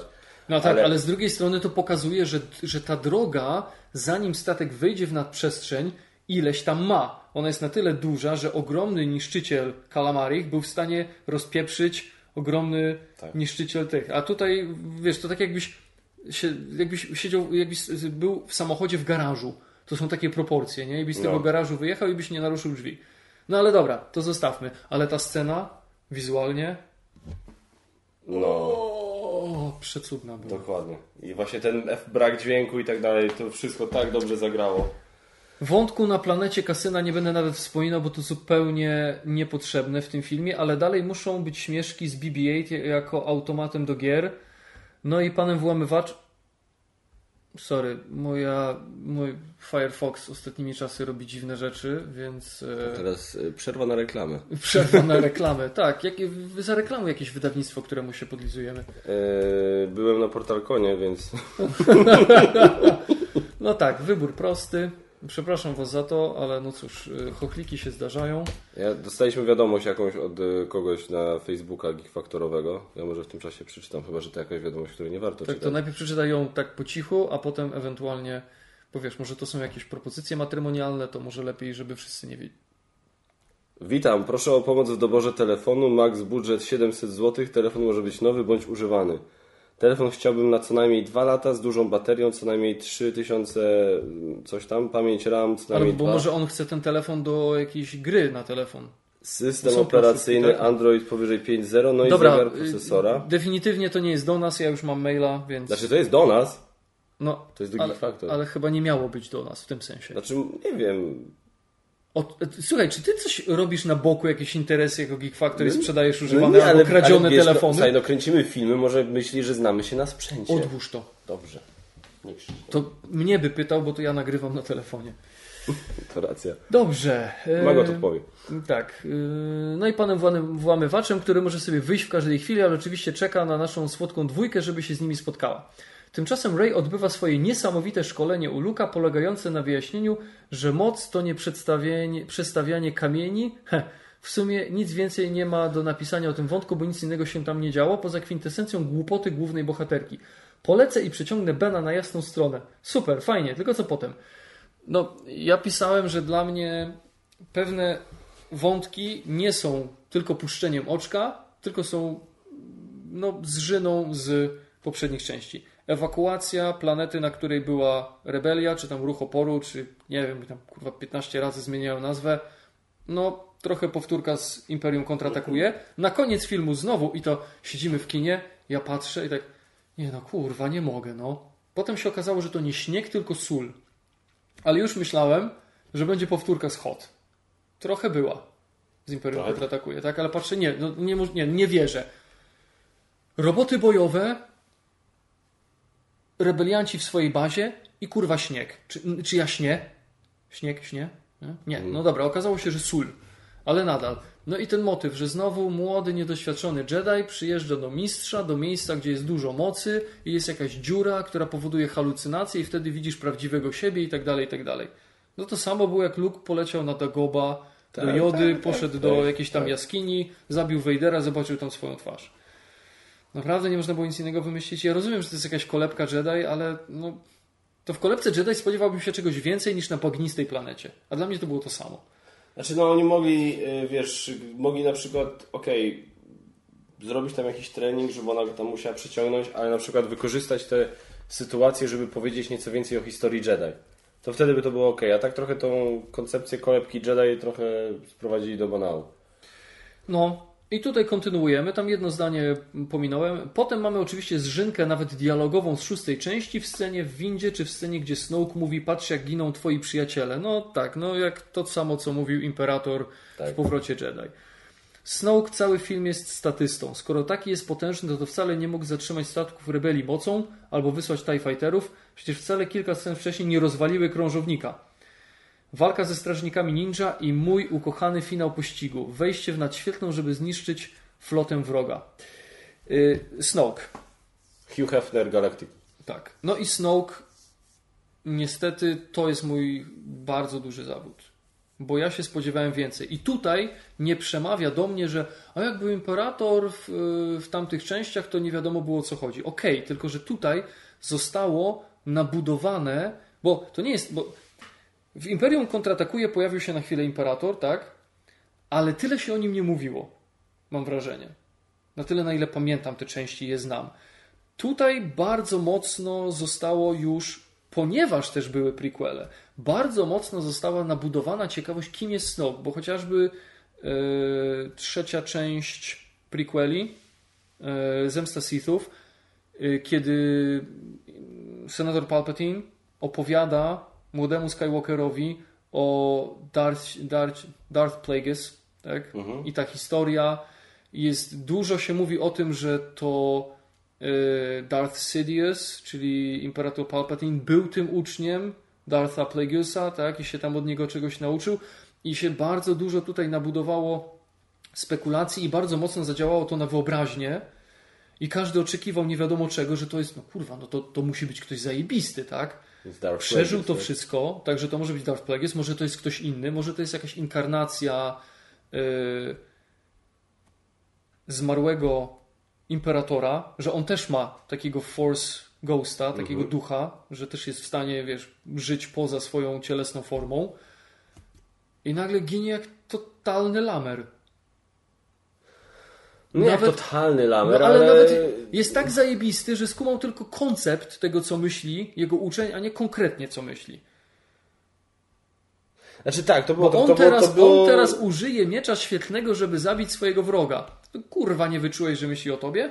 Znaczy to było trochę wygodne dla fabuły, że jak była potrzeba, to on był w stanie sparować umysł e, e, Rey i Kylo Rena tak, że oni się widzieli, ba czuli się No. A nie był w stanie swojego umysłu sparować z umysłem Kylo Rena, żeby zobaczyć, co tu się dzieje. Tak, co tylko pokazuje, że był tak samo arogancki, jak cała reszta nowego porządku. tak. No, z Snowkiem się bardzo... I, I Snowkiem teraz tak. Teraz jest jeszcze jedna rzecz, o której chciałem powiedzieć, bo dużo się mówi o tym, że Ryan Johnson po prostu wziął to, co zrobił J.J. Abrams i stwierdził, to mam w dupie, to mi się nie podoba, to Robię wypierdalam, tak, robię po swojemu. Tak. Nie chcę tutaj spekulować, czy tak było, czy nie. Yy, Bardzo bym nie chciał, żeby tak było, bo też wydaje mi się, że to nie jest tak, że Ryan Johnson robił sobie niezależny film.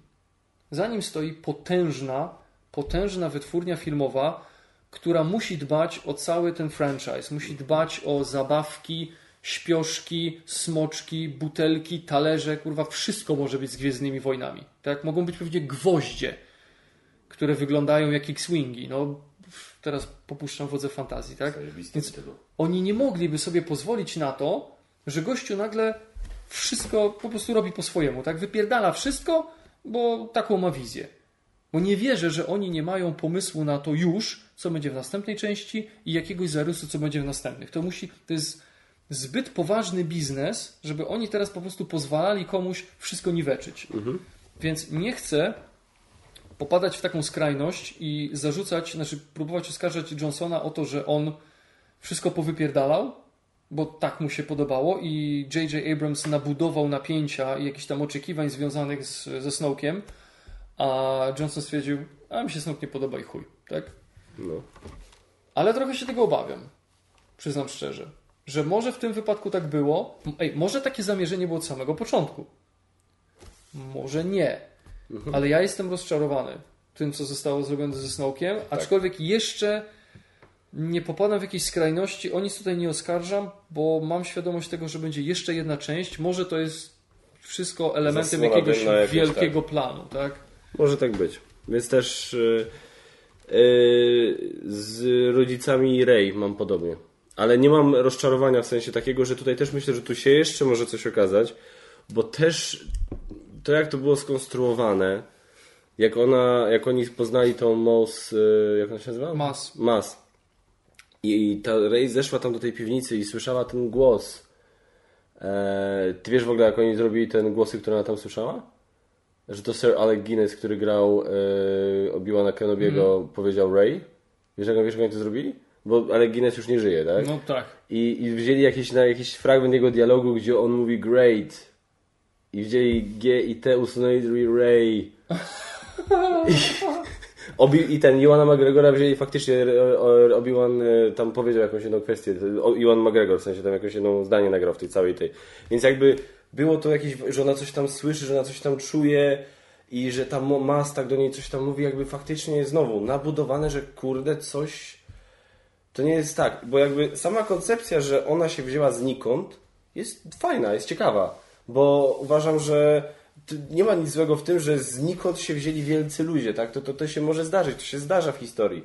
I że... Na przykład, ty, nie no, bo ty jesteś znikąd i Nie nie, jestem nie, wielki, dobra, nie, nie, przepraszam. I wiesz, i masz coś takiego, że, że, że Rey po prostu. I że też właśnie to jest fajne, bo też pokazuje, że ta moc, ona nie skupia się tam na paru wybranych. Wiesz, ten ci Skywalkerzy są zajebiści, do nich się przyczepię. Nie, tylko tak, wiesz, wybiera, wybiera paru, znajduje godnych po prostu w galaktyce i na nich pada. I jakby dla mnie nie ma, nie ma problemu, nie ma problemu z tym, że rodzice Rey mieliby się okazać zwykłymi złomiarzami. Mam problem z tym, że oni, ponownie, trochę jak ze Snowkiem, nie do końca to sugerowali w epizodzie siódmym. I dlatego jest ten efekt takiego rozczarowania trochę, nie? No nie wiem, ja tam... Gdyby nic o tym nie mówili, gdyby w ogóle ten temat olali, spoko, jakby się okazało, ale No rozumiem. Mnie jakoś to z rodzicami Ray kompletnie nie rozczarowało, nic tak się dzieje. E, no w sumie może być. Może jest po prostu córką dwóch żuli. Tyle. pamiętajcie, no J.J. Abrams wraca do epizodu 9, więc jakby no tu- się może jeszcze dużo rzeczy pozmieniać. No, trzeba było poświęcić dwa statki od tak z dupy, bo paliwo się skończyło, bo tam jest e, tak, tak, tak. Mhm. No ale mniejsza. Finał walki ze Snowkiem. Kylo się budzi i się dowiaduje, że Rey uciekła krążownikiem wielkiego lidera. Serio? Od tak zabiła przywódcę i sobie wyszła? No okej. Potem finałowa bitwa, która pokazuje bohaterskie poświęcenie rebeliantów i kolejna kapitalna scena, w której Chinka ratuje Murzyna prawie przy tym ginąc. A następnie wyznanie miłości. Tak, Rasisto. Mało się nie pożygałem, jak ona odbiła ten jego ścigacz i później mówiła mu, że o tej miłości to po prostu. Ugh. Ale To by było fajne, jak on by zginął, jakby się poświęcił. Powiem szczerze, tak trochę już byłem przygotowany na to, o kurde, najlepszy twist w całym filmie. No. Byłem na to, byłem, ale A to był twist twistu, który był do dupy. tak. Jeszcze żeby, jeszcze żeby, gdyby to zrobił tak, że ona go odbije, a sama wleci w to.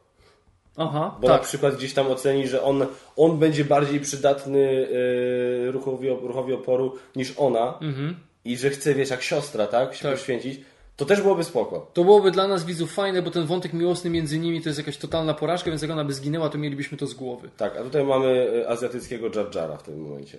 No trochę tak. Trochę tak. Kiedy ewidentnie widać, że Też był rasistowski. Finowi, Finowi tak trochę bardziej tam no, serce bije do Rey. Tak, chociaż no pod koniec właśnie niby już nie, tak jak on tam leży, siedział przy niej, przy tej, tej właśnie, jak on miał, Rose. Rose. I tak wiesz. No nie, chciał być po prostu miły. To mi się podoba, e, co napisał Maciek. A następnie wyznanie miłości przy akompaniamencie ginących ludzi i eksplozji. Brakowało tylko kapitana planety.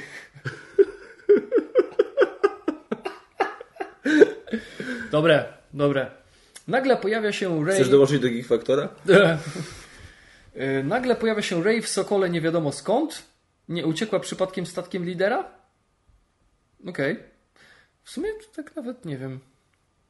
Tylko, że może to po prostu Kylo powiedział, że tym uciekła. Zresztą on, on trochę nakłamał, że to ona zabiła No tak. Snowka.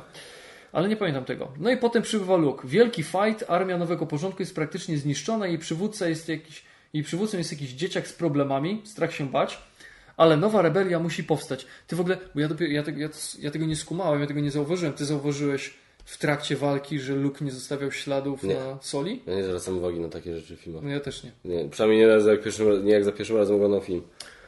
No, no i finał Luka umierającego z, przemię- z przemęczenia po pseudowalce. Znaczy ja myślę, że on po prostu już chciał umrzeć. I tak, Tak. sam się zabił mocą. Okej, można się kłócić, że chciał się połączyć z mocą, ale sorry, widzieliśmy to już i nie przestało być to głupie. Znaczy głupie, no to jest, no to jest jakie jest. No jest jakie jest, no. no tak Ale- samo tak samo pytanie, czy, czy Obi-Wan musiał się w ten sposób poświęcić walcząc z Vaderem? No, tak wybrali. Nie wiem, no mnie to jakoś. Dla mnie to było. Znaczy, ja bym się tego spodziewał. Ja się spodziewałem czegoś takiego, ale prędzej w trzeciej części. Tak, znaczy ja W myślę, trzeciej części tej trylogii, oczywiście, czyli w epizodzie dziewiątym. ja myślę, że to tylko pokazuje, że, że ten film był skończony praktycznie rok temu, rok wcześniej, e, jak Carrie Fisher zmarła. Bo oni chyba się nastawiali, że okej, w pierwszym ubija, w pierwszym filmie nowej trylogii ubijamy Hanna Solo, w drugim zabijamy Luka Skywalkera, to na trzeci zostanie nam Leia, nie? I teraz, o kurwa. I co teraz? Nie, I teraz ja się zastanawiam, co oni teraz z tym. Znaczy, inaczej, ja myślę, że nawet, nawet jeżeli to był ich oryginalny plan, to pewnie i tak zakładali, że Luke Skywalker się pojawi jeszcze jako Force Ghost, tak? Ale to śmierć Luke autentycznie, serio, to była jedyna rzecz, która mi przeszła przez głowę, bo jakby to, że on się tam poświęcił, to miało dla mnie sens, tak, że to kosztowało dużo wysiłku, że mógł, że coś zrobił, że coś stworzył, że, że jakby okej, jakby, że już jakby odkupił swoją winę w pewien sposób, tak, pogodził się ze sobą spoko, ale serio, jedyna rzecz, która mi siedziała w głowie, to jak się film kończył zresztą i właśnie też aspekt tego, nie ma Luka, nie ma Hanna Solo, Carrie Fisher nie żyje, więc ewidentnie nie będzie księżniczki Lei, nie? Jak kurde słabo. To jest jedna, jedyna rzecz, która mi chodziła po głowie, nie? Że no, właśnie, widzisz, ja się spodziewałem tego w następnej części, bo jednak ja nie czuję, żeby Luke Skywalker dużo zrobił w tym momencie swoimi działaniami, tak? No bo upokorzył trochę młodego Solo, czyli Kylo Rena, no i może zasiał jakieś ziarnko, ale kurwa, tam zostało z pięć osób? no przydałoby się No, coś więcej. Czy, czy naprawdę on odchodząc teraz, łącząc się z mocą, sądził, że ci ludzie, że już jest, już jest na 100% pewien i absolutnie spokojny o to, że ci ludzie stworzą od nowa taki ruch, jaka, jakim była rebelia, która zniszczyła imperium, gdzie nowy porządek ewidentnie ma jeszcze trochę statków i trochę robotów? No nie wiem. Zresztą, bardzo wymowne jest to, co podkreślał Mark Hamill. Jemu się nie podobało to, co Ryan Johnson postanowił zrobić z Luke'em Skywalkerem. On powiedział to wprost. Tak. On się z tym nie zgadzał, ale podszedł do tego profesjonalnie i zagrał to, ale to nie był kierunek, w którym Mark Hamill chciał, żeby poszedł Luke Skywalker. Jemu się to po prostu nie podobało. No i No będzie tak, że tam, Coś tu jest na rzeczy. To jest cytat, nie? Że tam nie zgadzam się z ani jedną twoją decyzją co do tej postaci. No właśnie. No i ostatnie na sam koniec, na, na koniec zaznaczę, że główna fabuła jest zbudowana dokładnie tak samo jak w Imperium kontratakuje. No prawie, no bo ta ostatnia, ta ostatnia bitwa jest tak jakby trochę tą początkową z Imperium, no ale generalnie, znaczy dla mnie to jest zlepek Imperium kontratakuje i powrotu Jedi. Mhm. Mm, No i oczywiście to, że rebelii pomaga każde napotkane zwierzątko. No tak, no, czy to jest Ewok, czy to jest... Zwróć uwagę, zgadzamy się z większością rzeczy, które Maciek napisał, a jednak tobie się film podobał bardzo, mi się film podobał bardzo, więc... Tak, to znaczy, no bo jednak dla mnie... Ciekawe jak z czego to wynika. Jednak dla mnie, jako całość, mi się ten film podobał. I mi się na przykład bardzo, ale to bardzo podobał Kylo Ren. I to, co napisałem, i przy tym, yy, i przy tym jakby obstaję, że gdyby taki był Anakin Skywalker w drugim i trzecim epizodzie, to nie wieszano by takich psów na tamtych filmach. Bo to był zły aktor i to była źle napisana postać. Absolutnie. I hate them. I hate them. O Jezu, nie, stary, weź. Wypierda wish- wypierdalaj z mojego ekranu. I wish I could just wish away my feelings. To ktoś zajebiście, zajebiście skomentował, jak mi ktoś pisał skrócona wersja scenariusza do epizodu, epizodu tam drugiego. Nie, że coś tam I wish I could wish away my feelings by wishing a wish with which one wishes. Od, odpowiedź Padme była, o widzę, że George Lucas popracował nad scenariuszem tym razem. No, nie no, naprawdę śmiem twierdzić, że tam to byłoby zupełnie inny film, bo tak się śmiano właśnie z, z Adama Drivera, że to kolejna księżniczka e, disneyowska, ale naprawdę uważam, że on wykonał tam kawał porządnej roboty, że to jest młody człowiek, niedojrzały, niedoświadczony, z ogromnym darem, ale z ogromnym problemem emocjonalnym, ambicją, który nie wie, co z tym wszystkim zrobić, nie wie, co z tym począć. Tak naprawdę ja myślę, że on nie przemyślał do końca tego, co robi, zabijając Snowka. I teraz został trochę postawiony w sytuacji, o kurwa, mam całą wielką organizację na swoich barkach. y, I do tego chciałbym być jak mój dziadek, i do tego zabiłem ojca, i chyba muszę iść do psychoterapeuty. Znaczy nie, to jest fajne, że to jest bardzo skonfliktowana postać i e, jakkolwiek Anakina Skywalkera, który no nie można powiedzieć, że nie ma żadnych powodów, bo jakby nie było, stracił, stracił matkę, tak? Ale też jakby, to może zabrzmi okrutnie, ale no stracił matkę w oczywisty sposób, z wiadomych przyczyn, wiadomo co się stało, nie ma tam żadnego spisku, nie ma żadnej konspiracji, nie ma tam winy e, Republiki, winy Obi-Wana, ani z tych rzeczy, tak? Więc jakby okej, mogło go to przygnieść, ale żeby go popchnąć, wiesz, dla mnie przede wszystkim zawsze podstawowym problemem e, epizodów e, prequeli było to, że nie kupiłem zmiany Skywalkera. Jakby okej, że y, koniec końców się to chodzi, roz, rozbiło się o to, że Padmé miała umrzeć, a ciemna strona mocy miała, wiesz, ochronić przed śmiercią.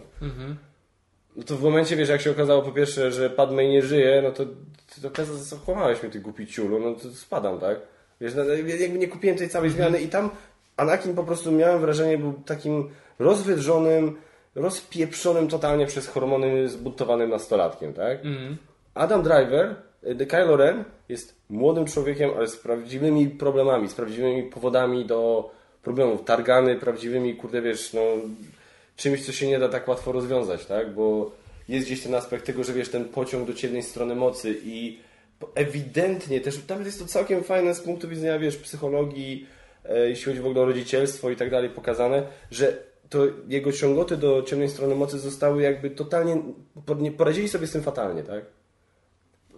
Leia i Han jako rodzice poradzili sobie ewidentnie z tym najgorzej jak tylko, znaczy czy najgorzej jak tylko mogli. Nie poradzili sobie z tym najlepiej jak mogli.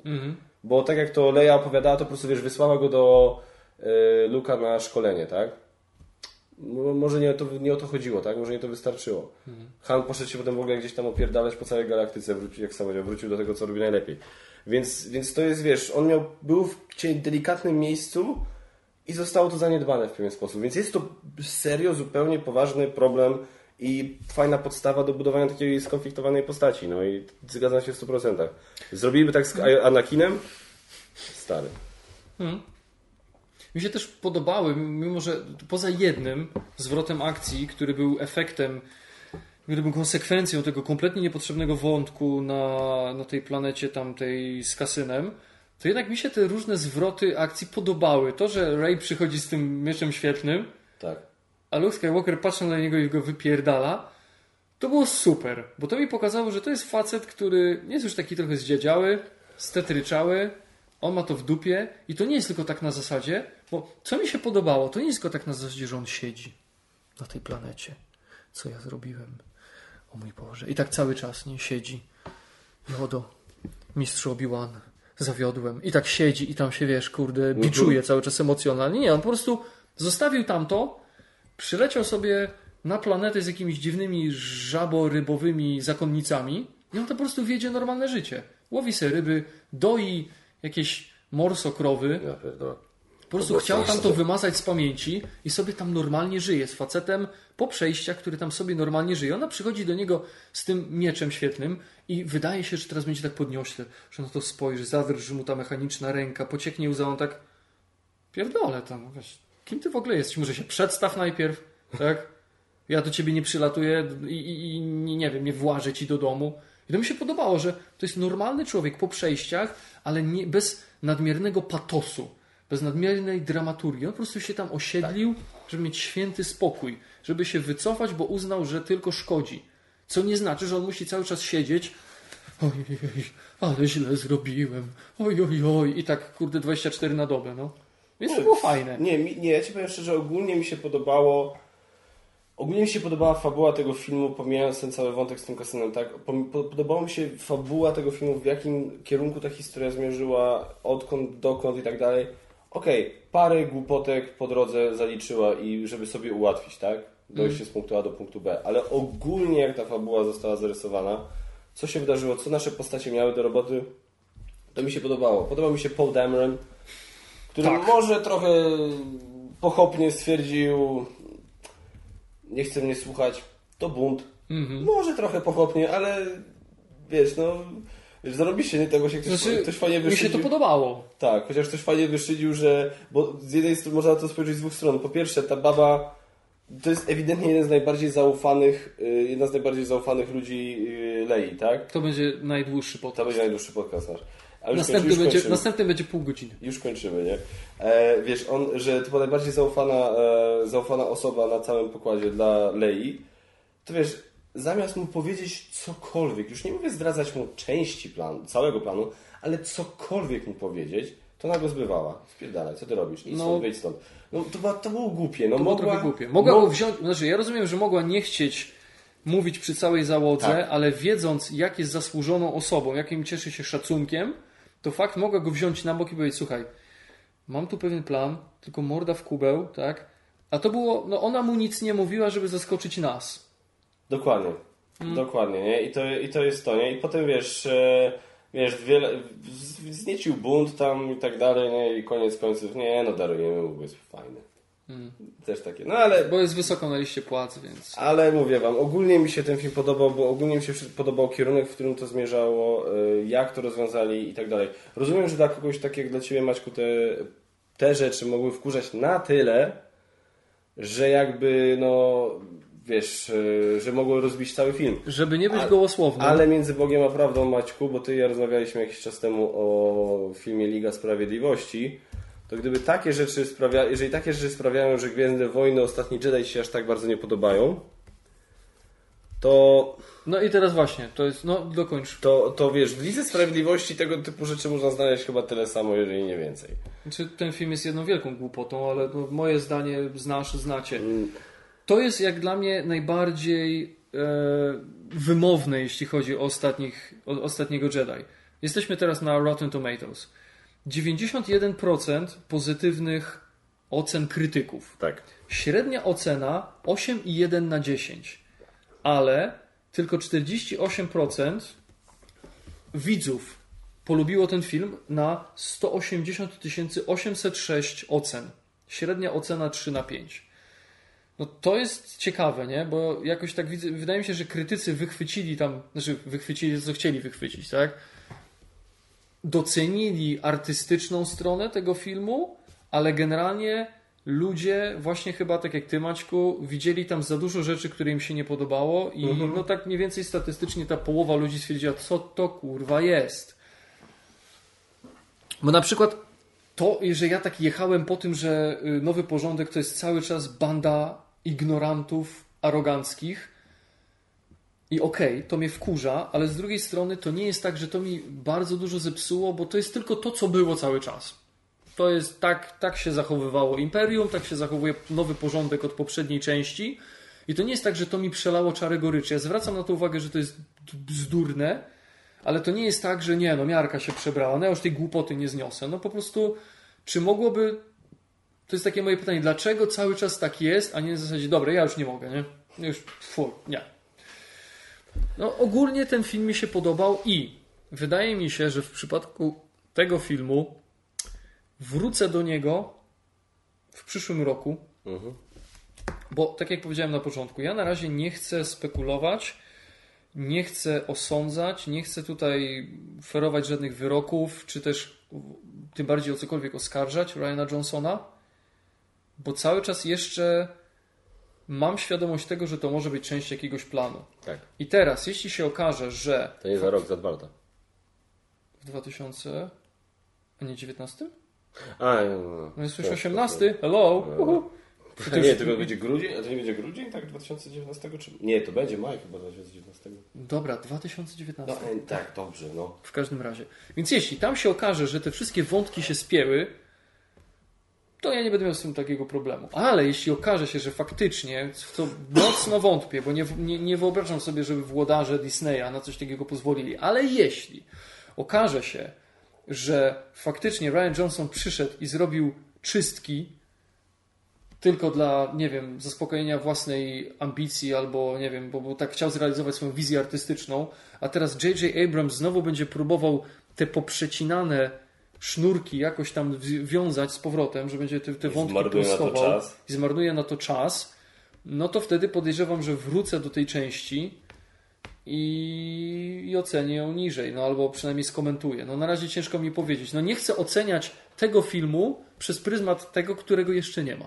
Nie, no powiem Wam szczerze, jest, jest to zdecydowanie na pewno ciekawy kazus w przypadku w ogóle e, tej całej sagi filmowej, bo to jest najniżej oceniany na Rotten Tomatoes film z sagi Gwiezdnych Wojen. Co jest najciekawsze, wliczając to prequel. Więc jest to bardzo ciekawy przypadek i tak jak mówisz, ja bardzo nie do niego wrócę po, po wszystkim. Tak. Już dziękujemy Ci Maćku, bardzo serdecznie się wylogowałem, bo powoli musimy kończyć. Nie powoli, musimy kończyć, ja chciałbym dojechać do domu. Chciałem dojechać przed północą. A, jest za 4 północ.